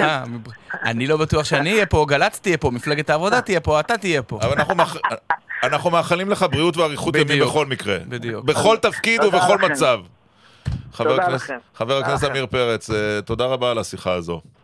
כל טוב לכם. אגב, כן. אם פרץ באמת יגיע לאן שהוא רוצה, יהיה ראש ממשלה, מתי זה יקרה? לא, אם הוא ייבחר לרשות העבודה אליי לפני וינצח, כן.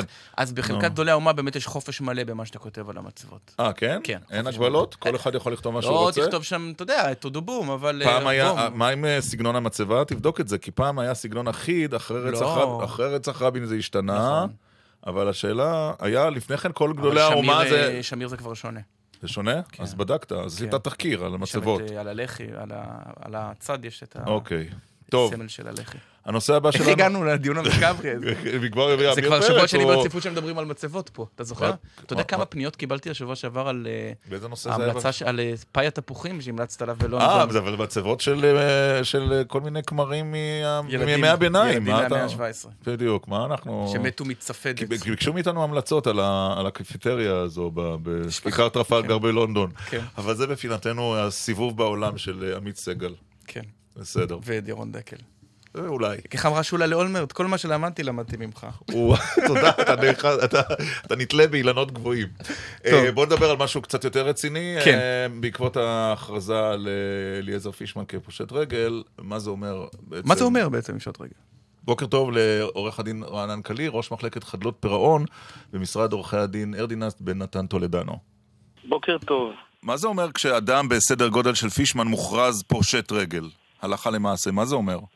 קודם כל, זה אומר מה שזה אומר לגבי כל אחד שמוכרז כפושט רגל. במישור המיידי זה אומר שחלות עליו כל מיני uh, הוראות שמגבילות אותו מול הבנקים, הוא לא יכול לעשות uh, שימוש בכרטיס אשראי, הוא חשוף לצו עיכוב יציאה מן הארץ, הוא לא יכול לשמש דירקטור. במישור העקרוני פשיטת רגל בכלל נועדה לשתי מטרות. הראשונה זה לכנס את כל נכסי החייב, למכור אותם ולחלק את התמורה בין הנושים, ובמישור, ה... נקרא לזה, שהולך לקראת החייב, הכוונה היא שאם מדובר בחייב שהגיע לפשיטת רגל בתום לב, mm-hmm. יש לו דרך באיזשהו שלב לפתוח דף חדש באופן שיוותרו לו על החובות. כי אדם לא צריך להיות עבד של מישהו אחר כמו בעידן העתיק שהוא חייב לו, והוא גם לא צריך להיות עבד של החובות שלו בעידן המודרני. זה ההיגיון? זה נכון, ההיגיון אומר שאם החייב אה, הצליח להראות שהוא אה, עשה את כל המאמצים והחזיר כמה שהוא רק היה יכול, mm-hmm. אין שום טעם בזה שהוא יישאר פושט רגל, זה לא עונש וזה לא משרת את הנושים. אוקיי. Okay. אז... כמובן שבמקרה של פישמן, כשהם שואלים, אז זה לא פשיטת רגל סטנדרטית. היא גם לא התחילה כפשיטת כאן... רגל, היא הגיעה לפשיטת רגל בעקבות לחץ ציבורי מסיבי. ואחרי שנים על שנים של חובות מטורפים. אמ, נכון, היא התחילה כפשיטת רגל בעקבות אה, פנייה של רשות המיסים לבית המשפט. אמ, אחד הדברים המעניינים שיקרו בפשיטת הרגל הזו זה התהליך שתיארתי קודם של כינוס נכסי החייב, זה לברר מהם הנכסים של החייב, אה, וגם אה, כבר פעל בזה המנהל המיוחד לעשות שימוש שיש בפקודת פשיטת הרגל בהוראות מיוחדות שמחזירות לקופת החייב נכסים שהוא הוציא במשך השנים. אבל אין מניעה שהחייב ימכור את נכסיו לבני משפחתו, ובכך ישמר בעצם את לא כל הנכסים כן, כן. במשפחה? החוק קובע כך, כל אה, נכס שהוא העביר בשנתיים לפני פשיטת הרגל, מוחזר לקופה שלו, שהיום היא קופת פשיטת הרגל. כל נכס שהוא העביר בעשר שנים האחרונות לפני פשיטת הרגל, גם הוא מוחזר לקופת פשיטת הרגל, אלא אם כן מי שקיבל אותו יכול להוכיח שבזמן שהנכס אה, הועבר אליו, באותו זמן היה חייב מסוגל לפרוע את החובות שלו. אבל אני שאלתי אם הוא יכול היה... כשהוא בקופה שלו למכור את הנכס לביתו. לא, או לתת אותו אפילו, כן. לא, למכור. נכון. אחרי שהוא שהוכרז פשיטת רגל? כן. לא, לא, בשום אוקיי. אופן לא. הנאמ, הנאמן הוא מי שהיום עוסק במכירה. זאת אומרת, הוא כבר איבד, ש... הוא איבד בעצם, כשאומרים פושט רגל, הוא איבד את הבעלות, או את היכולת לנהל את נכסיו הנוכחיים. זה התיאור? באופן מפורש כן. יפה. באופן מפורש כן. עכשיו... הנאמן הוא זה שמנהל את הנכסים שלו, מאתר, מאתר את הנכסים קודם, ואחרי זה מחפש קונים, והוא זה שיחליט, כמובן בפיקוח בית המשפט ובאישור שלו, אה, למכור את הנכסים. ובאיזה מחיר ולמי. יפה, אבל אנחנו יודעים גם שהפושט רגל... אה, גם, גם הנוכחי וגם אה, קודמים שהיו להם הסדרי חוב, כמו נוחי דנקנר, המשיכו לנהל אורח חיים ש... ראוותני. איך נגיד, זר בדיוק, זר לישראלי הממוצע, גרים בבתים מפוארים, טסים במחלקות ראשונות. האם יש מגבלות על אורח החיים של אדם שפשט רגל? המגבלות על אורח החיים אה, נגזרות מההליכים ומההוראות של החוק. אם למרות כל מה שנקבע בחוק ובהוראות שאנחנו מכירים, יש למישהו יכולת לקבל מאח, דוד, בן, אה, תקציב, לחיות אורח חיים ראוותני, אז לכאורה מבחינה משפטית הוא יכול לעשות את זה. הוא אומר, יש כאן מישהו שמממן את זה. לא, אבל יש מגבלה, אתה אומר לו, אתה חייב לגור בעד דירת שלושה חדרים, אתה צריך לעזוב את uh, קיסריה, איך זה עובד? מה, מי אם, קובע אם... את אורח החיים של אדם? הוא יבוא ויגיד לך... אגב, שאדם אני... שהורגל הרבה מאוד שנים הורגל. לחיות בסטנדרט מסוים, ברמת חיים מסוימת. הסטנדרט שהוא הורגל, אני לא חושב שזו טענה חזקה של פושט רגל, שאם הוא חי בצורה, נקרא לזה הרבה מעל הממוצע, הוא כך ראוי שימשיך אה, לחיות, ממש לא. אבל השאלה היא של מי הנכס. אם הנכס שהוא גר בו הוא שלו, והוא, אה, נקרא לזה, נכס מאוד מפואר במקום... אה, אטרקטיבי, אז הנאמן יפעל למכור אותו, והוא ימצא לו מקום אה, חלופי לגור בו אה, סביר. אם הנכס, כמו שאמרתי קודם, הוא של מישהו אחר, והוא אומר, אני אמנם פושט רגל, אבל יש מישהו שרוצה בעיקרי אז הוא ייתן לו, לא, אבל, אבל אני, אני אחדד את השאלה, הוא... אני אחדד את השאלה, אולי לא הייתה מספיק ברורה, הרי, אוקיי, סילקת אותו במרכאות מהנכס היקר שהוא יתגורר בו, אבל הוא צריך לגור איפשהו, לא יגור אה, על ספסל ברחוב. אז מי קובע מה נכון. סטנדרט המגורים שהוא יגור בו עכשיו? מה סטנדרט הטיסות? איזה רכב יהיה לו? בית, בית, קודם כל בית המשפט, אם, אם אה, אה, יתבצע הליך של פינוי, אז בית המשפט אה, יקבע מה הסטנדרט המגורים החלופי. אה, על טיסות לא צריך לדבר בכלל, אין איזה סטנדרט שהוא צריך לעמוד בו. אה, צריך להבין רגע, בשביל טיסות שוב צריך לממן, קופת פשיטת הרגל לא תממן טיסות. הכוונה טיסות, לא יודע, לחופשה או למטרות שכאלו. זה לא דבר אה, אה, מעשי. אה, גם לגבי רכב, אז יש לו איזשהו... אה, תקציב ככל שיש הכנסות והוא צריך להפריש כסף לנושים. שוב, נראה לי שבמקרה של פישמן כל מה שהוא יעשה בו שימוש לא יהיה מכספי קופת פשיטת הרגל, הם כולם יעמדו לטובת הנושים והוא יצטרך למצוא מי שיתמוך באורח החיים שהוא עומד לנהל. עכשיו, הכנסת החליטה אתמול על הקמת ועדת חקירה פרלמנטרית בנושא של חובות ללווים גדולים. זה משהו שיכול להיות אפקטיבי, או שהכנסת פשוט רוצה להיות, להיות בתמונה? מה דעתך, עורך הדין קליר? מה הכנסת רוצה צריך לשאול את הכנסת. האם זה יהיה אפקטיבי? למיטב הכרתי, ועדה כזאת יכולה בסופו של דבר רק לתת המלצות. לא, היא יכולה להציע תיקוני חקיקה. האם צריך איזה שהם תיקוני חקיקה כדי שמקרי פישמן לא יחזרו על עצמם? האם יש משהו שהחוק צריך בו תיקון? איזה לקונה? אני, אני באופן אישי חושב שיותר כדאי שנפעיל את החוקים שיש לנו, כי הם קיימים וצריך להפעיל אותם, ולא על כל מקרה כזה צריך לעשות תיקוני חקיקה, אלא דווקא לבחון איך אפשר להפעיל את מה שקיים. כי זה קיים, יש בתי משפט, יש חוקים, אפשר להפעיל אותם כדי למנוע דברים כאלה, או לצמצם אותם, או כן. כאשר הם קורים, לתת את הסעדים ואת התרופות הכי נכונים. לפני שניפרד, עורך הדין קליר, אני מניח שאתה מכיר פושטי רגל, נכון? בתוקף תפקידך. שאני מייצג פושטי רגל? כן. או מכיר, או מכיר. כן. אה, כן, אני אפילו בזווית מסוימת מעורב בעניין של פישמן. איך מרגיש פושט רגל, איך אתה מעורב בעניין של פישמן אגב? אני מייצג את אחד הנושים. אוקיי. לא, לא מהמהותיים שלהם. איך מרגיש פושט רגל כשמגיע למצב של פשיטת רגל? טוב, זה עניין כמובן מאוד אישי, אבל אני רק יכול לתאר שאלה שנקרא לזה רגילים יחסות מהיד לפה והוכרזו כפושטי רגל, הרבה פעמים זו בכלל הקלה בשבילם, הואיל וההליך הזה, אמרתי קודם, הוא נועד איכשהו לייצר לך אפשרות לצאת לדרך חדשה. כן. הרבה פעמים האנשים עצמם, החייבים, הם אלו שנוקטים בהליך של הכרזה על פשיטת רגל. המצב שונה, אני מניח, במקרה כמו של אדון פישמן, שההכרזה הזאת גם אם מבחינה כלכלית היא מגיעה מאוחר לזה שהמצב הכלכלי שלו כבר מזמן קשה, כן. ההכרזה הזאת היא מין אמירה שהוא הגיע לאן שהגיע, וזה בטח לא משהו קל מבחינה אישית. תודה רבה לך, עורך הדין רענן קליר, ראש מחלקת... שלא נדע. שלא נדע, זה כן. ראש מחלקת חדלות פירעון במשרד ארדינס בן נתן טולדנו, תודה רבה. תודה לכם, בוקר טוב.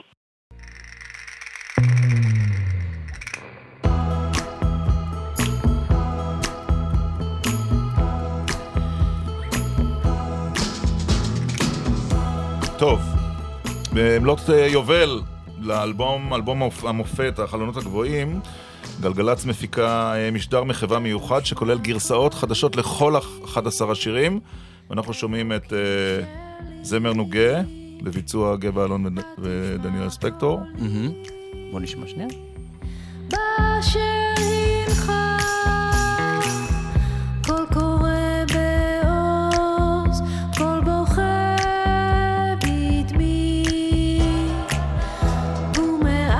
עוד מעט גבע אלון גם מצטרף, אז בינתיים נגיד להם שלום על הקו, שלום דניאלה וגבע. בוקר טוב. חתיכת אתגר. כן, אה? כן. להיכנס ל... זה לא נעליים גדולות, זה ענקיות. חלונות גדולים. נכון, אבל יש בזה אתגר שהוא כל כך גדול ש... שזה כבר יוצר איזשהו חופש, כי בעצם אי אפשר, אי אפשר להתעלות על המקור, נכון? נכון, המקור נשאר יחיד ומיוחד, וצריך לומר, זה האלבום היחיד שהוציאו החלונות הגבוהים. אתם, בדור הצעיר של האומנים בישראל, החלונות הגבוהים זה משהו ששמעו ההורים שלכם? גבע? לא. אצלי, אצלי כן, זה היה כאילו... זאת אומרת, גם אם ההורים לא שמעו, זה היה תמיד בסביבה, איפשהו... אתה יודע, מי- מישהו שמע את זה מתישהו, אז אה, זה, זה, זה, זה סוג של פסקול, זה כל הזמן היה שם, זה מוזיקה כאילו שאני מכיר כזה, אני לא זוכר ממתי אפילו, דניאלה? כנראה תמיד היה שם. דניאלה? אמ, לא, זאת אומרת, בסביבה שלי באופן כללי לא כל כך שמעו מוזיקה. אוקיי. אמ, אבל זה באמת מהדהד, זאת אומרת, זה זורם בדם המקומי ברמה כזאת שגם כשהלכתי לשם בצורה מודעת בגיל ההתבגרות ואחרי כן, אז זה לא היה מפגש ראשון, כן? זה... איך- איך- איך נולד החידוש הזה? איך נולד החידוש הזה, דניאלה? אמ, גלגלצ יזמו את הפרויקט. אגב, לא אמרתי, המשדר המיוחד של גלגלצ הוא בשבוע הבא, אה, שעתיים ביום שישי, עם כל השירים וכל החידושים. כן. אז uh, הם יזמו את הפרויקט והם פנו אליי ולגבע, ובאמת uh, אני וגבע בשנה האחרונה עשינו לא מעט ביחד, יצאנו לסיבוב הופעות משותף, אז זה היה מאוד נחמד לחזור לעבודה יחד. Um, וככה, כשחשבנו על איך באמת לגשת לדבר כל כך בומבסטי כמו השיר הזה, אז השם של תמיר מוסקת uh, עלה כמפיק מוזיקלי. Uh, בשביל באמת קצת לצאת מהקומפורט זון של עצמנו, של הסאונד שמאפיין את גבע, הסאונד שמאפיין אותי, אה, ולעשות, לנצל את זה לאיזושהי הרפתקה מוזיקלית. ש- שמה היא אומרת? זאת אומרת, אתם ניגשים לשיר, אדם שומע אותו, הוא נשמע לו מושלם. מה- מה זה אומר בכלל חידוש? גבע. אמ, חידוש טוב בא מחיבור אמיתי של, של בן אדם לאיזשהו שיר מסוים. לפי דעתי, אם אתה, אם אתה סתם עושה חידוש בלי להיות מחובר אה, בצורה רגשית לאיזשהו שיר, או אתה מרגיש שהשיר הזה, יכולת לכתוב אותו בעצמך, ו- וכאילו... שהוא, שהוא, מדבר, שהוא מדבר על משהו שאתה מאוד מחובר אליו, אם, אז אם אין לך את ההרגשה הזאת, אז, אז חבל על הזמן, זה חייב להיות איזה משהו מאוד מחובר. בשבילי השיר הזה הוא באמת, כמו שאמרתי קודם, זה, השיר הזה וכל האלבום הזה הוא סוג של פסקול של החיים שלנו כ- כ- כישראלים, ושלי כבן אדם שחי פה, אז, אז זה כאילו היה זה חיבור uh, טבעי, אתה, אתה מתחיל לשיר את השיר ואתה מרגיש, אתה מרגיש אבל- בבית. אבל לא, אני, אני מניח, אה, דניאלה, ש, שיש פרפרים כשבאים ל, לבצע יצירה כזו. זה גם החלונות הגבוהים, זה גם רחל המשוררת. ספרי לנו משהו על הפרפרים. אמ, יש פרפרים ויש חששות, אבל יש כל מיני רמזים בכניסה לתהליך העבודה על השיר, כל מיני רמזים באמת, כמו שגבע אומר, שמחברים אותך לדברים שהם מאוד אמיתיים, ואז דרך האמת הזאת של הקצב הנכון, ולמצוא את המקום שלך כזמר בתוך השיר, אתה מתחבר לכל מיני אמיתות ש- שעוזרות לך להיות אותנטי, והאותנטיות הזאת בסופו של דבר זה מה שאנחנו מחפשים גם כמבצעים וגם כמאזינים כשאנחנו שומעים שיר. אמ, אז זה, בעיניי אלה הרמזים ש... זה, זה הדרך לגשת לשיר כזה. קיבלתם תגובות, גבע? אה, כן, בוודאי, מהסביבה הקרובה והפחות קרובה, וזה מאוד מרגש. שמע, זה שיר שכזה, איך שאתה מתחיל לשיר אותו, אתה, אתה, אתה מרגיש, אתה מרגיש ישראלי, אני לא יודע כאילו איך כן. להסביר את זה. אז, אז כזה, אנשים, אני חושב שהם, אה, החיבור הוא מיידי, ו, ואני גם חושב שהצלחנו ליצור איזושהי, איזשהו סאונד לא צפוי. על השיר המאוד צפוי הזה. אני? אומר- אני, אני ברמה כששמעתי אותו, אני. אני כששמעתי אתכם בפעם הראשונה, אני חייב לומר שאתה טיפה הזכרת לי את אה, אריק איינשטיין. אה, אתה יכול להבין למה הזכרת לי? אה, אני יכול להבין כי קיבלתי את התגובה הזאת גם באלבום הראשון שעשיתי בעברית לפני שנתיים, ו- וכאילו, לא יודע, כנראה יש איזה משהו אה, כן. שמזכיר את הגוון. זה לא, זה לא משהו ב- ב- שעשיתי תוך כדי, אה, במחשבה על זה, פשוט, אתה יודע, אני שר את זה כמו שאני שר את זה, וככה זה עושה. יפה. גבע אלון, אה, דניאלה ספקטור, זמר נוגר, רחל, החלונות הגבוהים, ביצועים מחודשים בגלגלצ בשבוע הבא, יום שישי, מ-12 בצהריים במשך שעתיים, ועוד חשיפות של שירים במהלך השבוע בגל"צ. דניאלה ספקטור, גבע אלון, היה כיף לשוחח איתכם, בהצלחה. תודה רבה, תודה. הנה הביצוע המחודש, זמר נוגר. התשמע קולי, רחוקי שלי. התשמע קולי,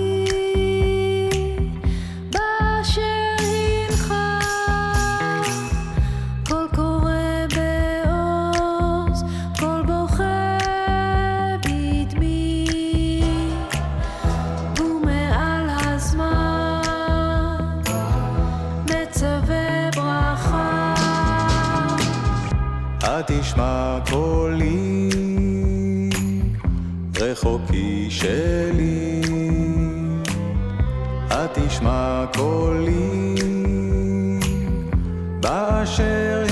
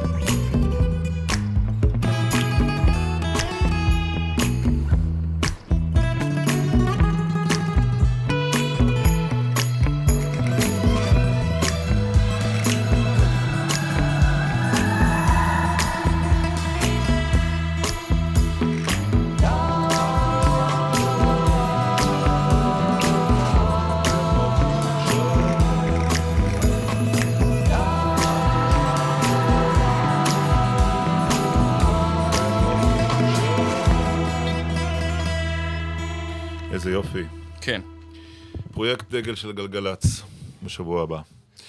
אה, פינתנו אדם מן היישוב, רבע לאחת עשרה, נכון?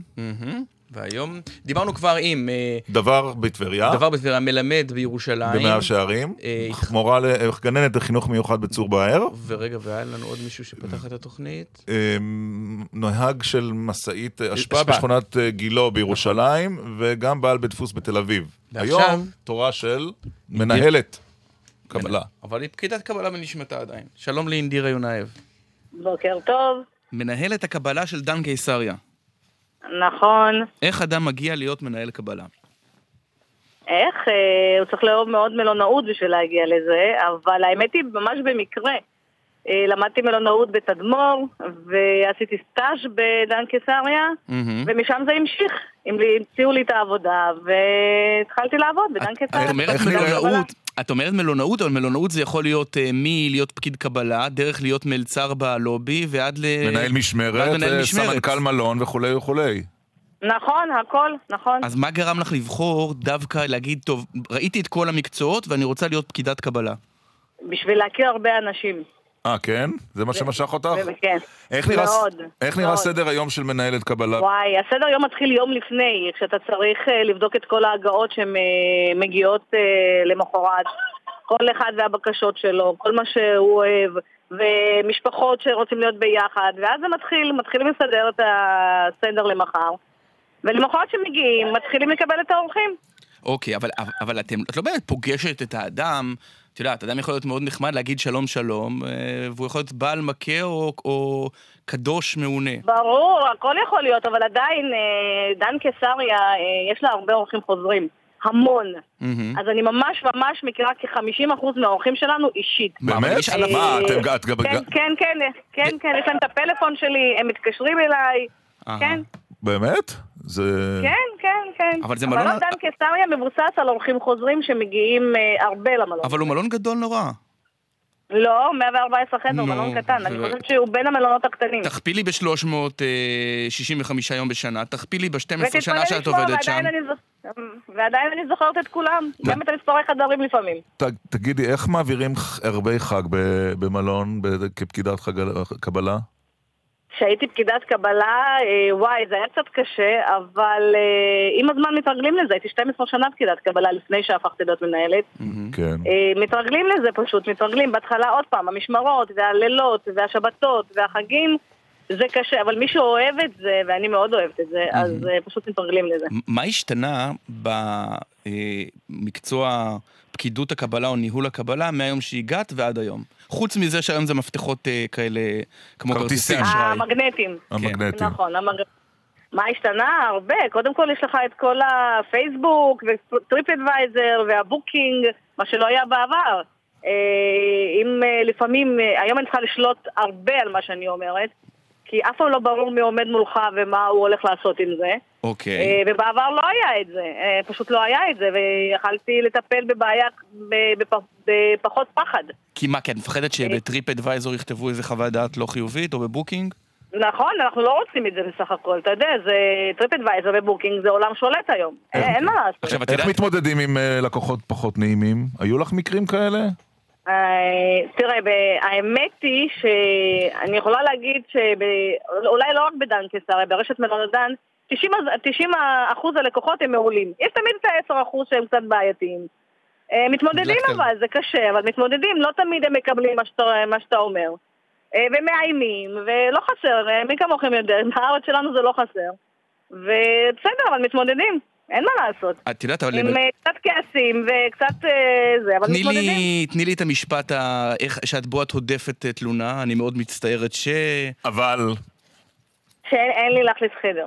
אין לי, המלון מלא, אבל אין לי, אין לי. ככה את עושה? זאת אומרת, זאת בניסוח לא שאני הישראלי... לא רוצה להחליף לכם, באמת אין לי. אוקיי, אוקיי. זה יותר משכנע מהניסוח הבריטי, I'm so sorry but I'm afraid, וכאלה. טוב, זה תגידי, ישראלי. לא, הבריטים אומרים אין, ושם זה נגמר. כן, הם אומרים- אתה צריך, אה, כן. איך אומרים, הם שולחים אותך-. הם שולחים? אותך לעזאזל באופן כל כך מנומס שבא לך ללכת לשם. בדיוק, בדיוק, הם אפילו לא מסתכלים עליך. פשוט אין ותעשה עם זה מה שאתה רוצה. במה שונה- אבל אצלנו ב- לא, לא. אצלנו אתה חייב לשכנע. במה שונה מלון ישראלי ממלון זר? הדרישות, מה, הדרישות של האורחים, אצלנו, אה, אפילו לא רק ישראלים, גם התיירים שהם מגיעים, משום מה מרגישים שבארץ אפשר לבקש הכל, הכל, והם צריכים לקבל את זה. ירון התכוון דווקא אה, לדעתי למשהו אחר, לעובדה שבבתי מלון בישראל, אה, צריך להסביר להורח איש עסקים מסין למשל, שבשבת בבוקר או בשבת אין קפה הפוך עד שהוא רואה שלושה כוכבים בשמיים. אה, עד מוצ... הבנתי, עד מוצאי שבת. אה, תקשיב, אתה יודע מה, אני לא נתקלתי בדבר כזה. רוב האנשי העסקים שמגיעים אלינו, התיירים, הם פשוט מבינים את זה. כשמסבירים להם, הם מבינים את זה. כן, כן, כן. הם מבינים. את זה, ויש לנו הרבה אנשי עסקים. מה הייתה התקופה הכי קשה במלון? תקופת האינתיפאדה. השנייה. שנות האלפיים, כן. כן. כי מה, היה כן. ריק? 2001. מלון ריק? 2001 היה ריק מאוד. כמה חדרים היו? הייתי פקידת קבלה, כן. והיה ריק. היו חמישה חדרים כל ערב, וואו. וזה היה לא. מאוד עצוב. מאוד מאוד מאוד עצוב. ואז מה, מכינים ארוחת ערב בופה עשיר שלם לחמישה אנשים? לא, לא, לא. לא. עושים בהגשה משהו קטן, גם לא... רוב. האנשים גם... כלומר, זה אתה יודע, הגמומי- מי הגמומי גם לאורח- למלון, הם לא... זה הגמומי גם לאורחים. אה, עוד פעם, חמישה חדרים זה לא... אה, זה לא אורחים, זה, זה אולי הגיעו למשהו מסוים אה, לעשות ולחזור, זה, זאת לא הייתה תקופה הם לא באו של, אה, לנופש. של נופש. הם לא באו בדיוק, לנופש. זו לא, זו לא, זאת לא הייתה תקופה של נופש. ובנימה לא, אופטימית לא. יותר, הבוקר כמה אורחים יש במלון? מלון מלא, 114 חדר. וואלה, אוקיי. אין חדר אם אני רוצה עכשיו כמה חדר. ישראל- אין, כמה- אין חדר, אין, אני גם אפילו ניסיתי לבטל איזה חדר שיצא מהמלון, לא, אין חדר. כמה ישראלים, כמה זרים? אה, הרוב ישראלים. הרוב ישראלים? בתקופה הזאת הרוב ישראלים, אבל יולי-אוגוסט זה הרבה זרים. יש לפעמים שאנשים רוצים אה, לשכור אה, חדר על בסיס שעות? לפגישות כמובן, כן. פגישות עבודה. כן, ברור, או להתבודד? או להתבודד. כן, כן. לכתוב שירה. להסתכל על הנוף. רגע, ואת לנו- יודעת, ואת עכשיו רגע, הוא יודעת- מגיע, ואת יודעת, והוא יודע שאת יודעת, והוא סומך עלייך. ברור, מה... בטח, מה זאת אומרת? רגע, מה? ואז... בעיניים עצומות. סליחה, ואז, ואז חומק, זאת אומרת, את פתאום מסתכלת על הכניסה לראות אה, מי, ה... מי נכנסת ועושה את החיבורים? לא, ש- לא, האמת היא, אולי כשהייתי פקידה זה עניין אותי, היום לא. לא? זה יותר זה יותר מעניין מלצרים שמסתכלים לפעמים מי נכנס ומי יוצא. אבל יש כאלה שאומרים, "אני- לא, אני- לא. אני רוצה חדר לשעתיים. אין בעיה, שישלם וייכנס. אה, כן? וזה תדיר? חופשי, זה- זה- מה? זה דבר שקורה הרבה? זה קורה, כן. במיוחד אוקיי. שהמלון שלנו די מבודד, זה קורה. אהה, אוקיי, יפה. זה קורה, וזה מאוד מסוכן, וצריך להיזהר עם זה. אנחנו בתור עובדים צריכים להיזהר עם זה, כן. פגישות עם סלבים? אם אה, פתאום מישהו, אם פתאום מישהו מתקשר לשאול אם ה... יש כאן איזה חדר על שם מישהו. מהמם. וקרה כאלה דברים שריגלו אחרי קרה אורח... פעם, פעמיים, אה, פשוט לא לקחנו, כן, אמרנו, אין, אין שום דבר. ואתם- מזהים, אתה רואה, מזהים. וואה, מעניין. אה, כן, סלבים, נ- נתקלת בשהותך במלון? בהמון. אמרתי דווקא אתמול אה, באל פצ'ינו, בביורק, ב... וגם הם אה, ביקשו חדר לשעתיים, או ש... מה? גם הם ביקשו חדר לשעתיים? ממש לא, הם לקחו את הסוויטה. אבל יש קשר למנהלת הקבלה או לפקידת קבלה עם אנשים כמו ביורק או אל פצ'ינו? או שהם לא עוברים שם? אני, את אל פצ'ינו אני פגשתי בתור פקידת קבלה, והוא הגיע עם הרבה שומרים. אה, הוא בקושי ניגש לקבלה, אבל אני החלטתי שאני פונה אליו אישית. איך פנית אליו? וזו לא תקופה... ואני אמרתי לו, מיסטר פצ'ינו, can you come to the reception? והוא הגיע. אה, כן? הוא הגיע, כן, הוא בדיוק עבר עם השומרים אה, במרחק ממני, והוא נכנס ואמר לי כן, אמרתי לו, אני רוצה להצטלם איתך.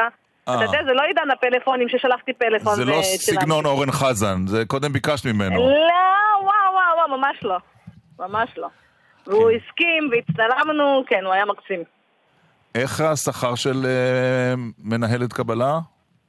וואו, ידוע ש... אתה יודע, ידוע שבמלונות בארץ השכר הוא הכי לא נמוך, משהו. ב- הענף- עם המשכורות הכי נמוכות אה, במשק זה נכון, מלונאות? נכון, נכון, נכון, נכון, אבל עוד פעם, אה, צריך לאהוב את זה מאוד בשביל לקבל גם את השכר. בשביל אה, להתמודד עם זה. נש- נשמע שאת אוהבת את זה. כן. אני מאוד אוהבת את זה, כן. את- מאוד. אחרת לא הייתי 20 שנה שם, אתה יודע. כן, נהדר. מה מקור השם אינדירה אגב? אה, במקור אני מדגיסטן, אבל השם עצמו הוא הודי, ואני גם גיליתי את הפירוש של השם אה, מאורח הודי שהיה לנו במלון, זה אילת השמש. אלת השמש. את לא נקראת על שמה של אינדירה גנדי. אני נקראת על שמה, כי כשאני נולדתי היא ביקרה ברוסיה בדיוק. אה, כן? אני הייתי בטוח כן. שלא. יפה. כן, כן.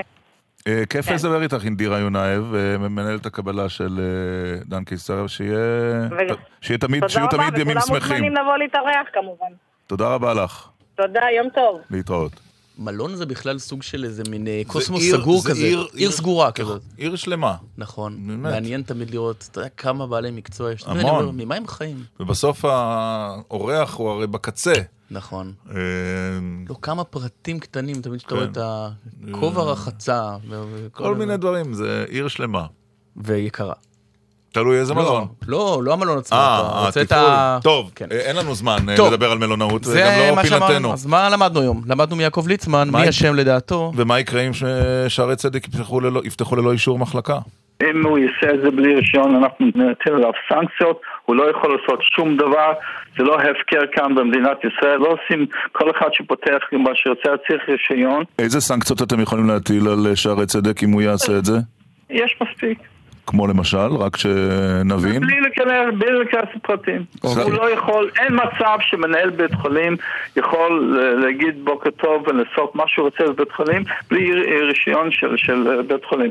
אם ככה זה, זה נורא ביום, כל בית חולים יעשה, אני פותח MRI, אני פותח אה, כל מיני אה, דברים אחרים, מחלקות, בלי רישיון, זה שם ישמור מה שיקרה במדינה כאן. והשר לשעבר גדעון אה, סער אה, נשאל כאן בתוכנית על, הש... על שובו לליכוד, האם חזר שונה מכפי שעזב? והאם עם חזרתך אני- לפעילות פוליטית, פעילות פוליטית סדירה, אתה גם תתייצב מול השרים יריב לוין ומירי רגב כדי להגן על בית המשפט העליון, או שהפעם זה אולי גדעון סער קצת אחר? הלכת דן מרידור, חזרת דני פרידמן. לא הלכתי דן מרידור ולא חזרתי דני פרידמן. הלכתי גדעון סער וחזרתי גדעון סער. הדעות שלי היו מאוד ברורות ואני אזכיר לכם, אני גם ביקרתי בחריפות אה, פסיקות של בית המשפט העליון. למדנו אה, שאיציק שמולי לפעמים לא רוצה להתראיין על החוק שלו יחד עם דוד ביטן להגנה על אה, חשודים בשחיתות, אבל למדנו מדוד ביטן למה לדעתו יש לכך מקום. הסחיטה הייתה בואו תתפקדו לליכוד, והאיומים היו אם לא זה, אז נפגע בכם. על עובדי התעשייה האווירית. זה החשד. אז אני אגיד לך, אתה יודע למה אני צוחק? ואין לי מושג. אני צוחק, אז אני אגיד לך למה אני צוחק, מכיוון ש... מה שאת מצחיק אותך גורם לנו לבכות. קדימה. לא, אתה לא חייב לבכות, אתה יכול לבכות, גם מה שמצחיק אותך גורם לי לבכות, אז מה זה שאחד את השני? למה אתם. יורדים לצד האישי? אז אני אומר לך דבר מאוד פשוט. מאז שיאיר כץ הפך להיות שם יושב ראש ועד, מספר המתפקדים בתעשייה האווירית ירד פלאים. ואנחנו למדנו מעמיר פרץ, חבר הכנסת המתמודד, מה יהיה רשום על המצבה שלו. אני הודעתי לילדים שלי שביום שאלך לעולמי, ואני מקווה שזה יקרה בעוד 60 שנה, כן? יכתבו על הקבר שלי, היה חבר מפלגת העבודה. טוב, יצטרכו, אם ירצו לדייק, גם יצטרכו לכתוב כוכבית קטנה והתנועה ועם אחד. לא, לא, עמית. סיימנו, דקל סגל ערך את התוכנית אילן ליאור, הפיקו ענבר אה, טוויזר ורון רוזנבוים. על הביצוע הטכני טל וניג. עורך הדיגיטל גיא חזק. ונגיד גם תודה ליואב כהן שמשתחרר, הטכנאי שמשתחרר משירות פעיל בצה"ל. תודה. רבה ליואב ובהצלחה.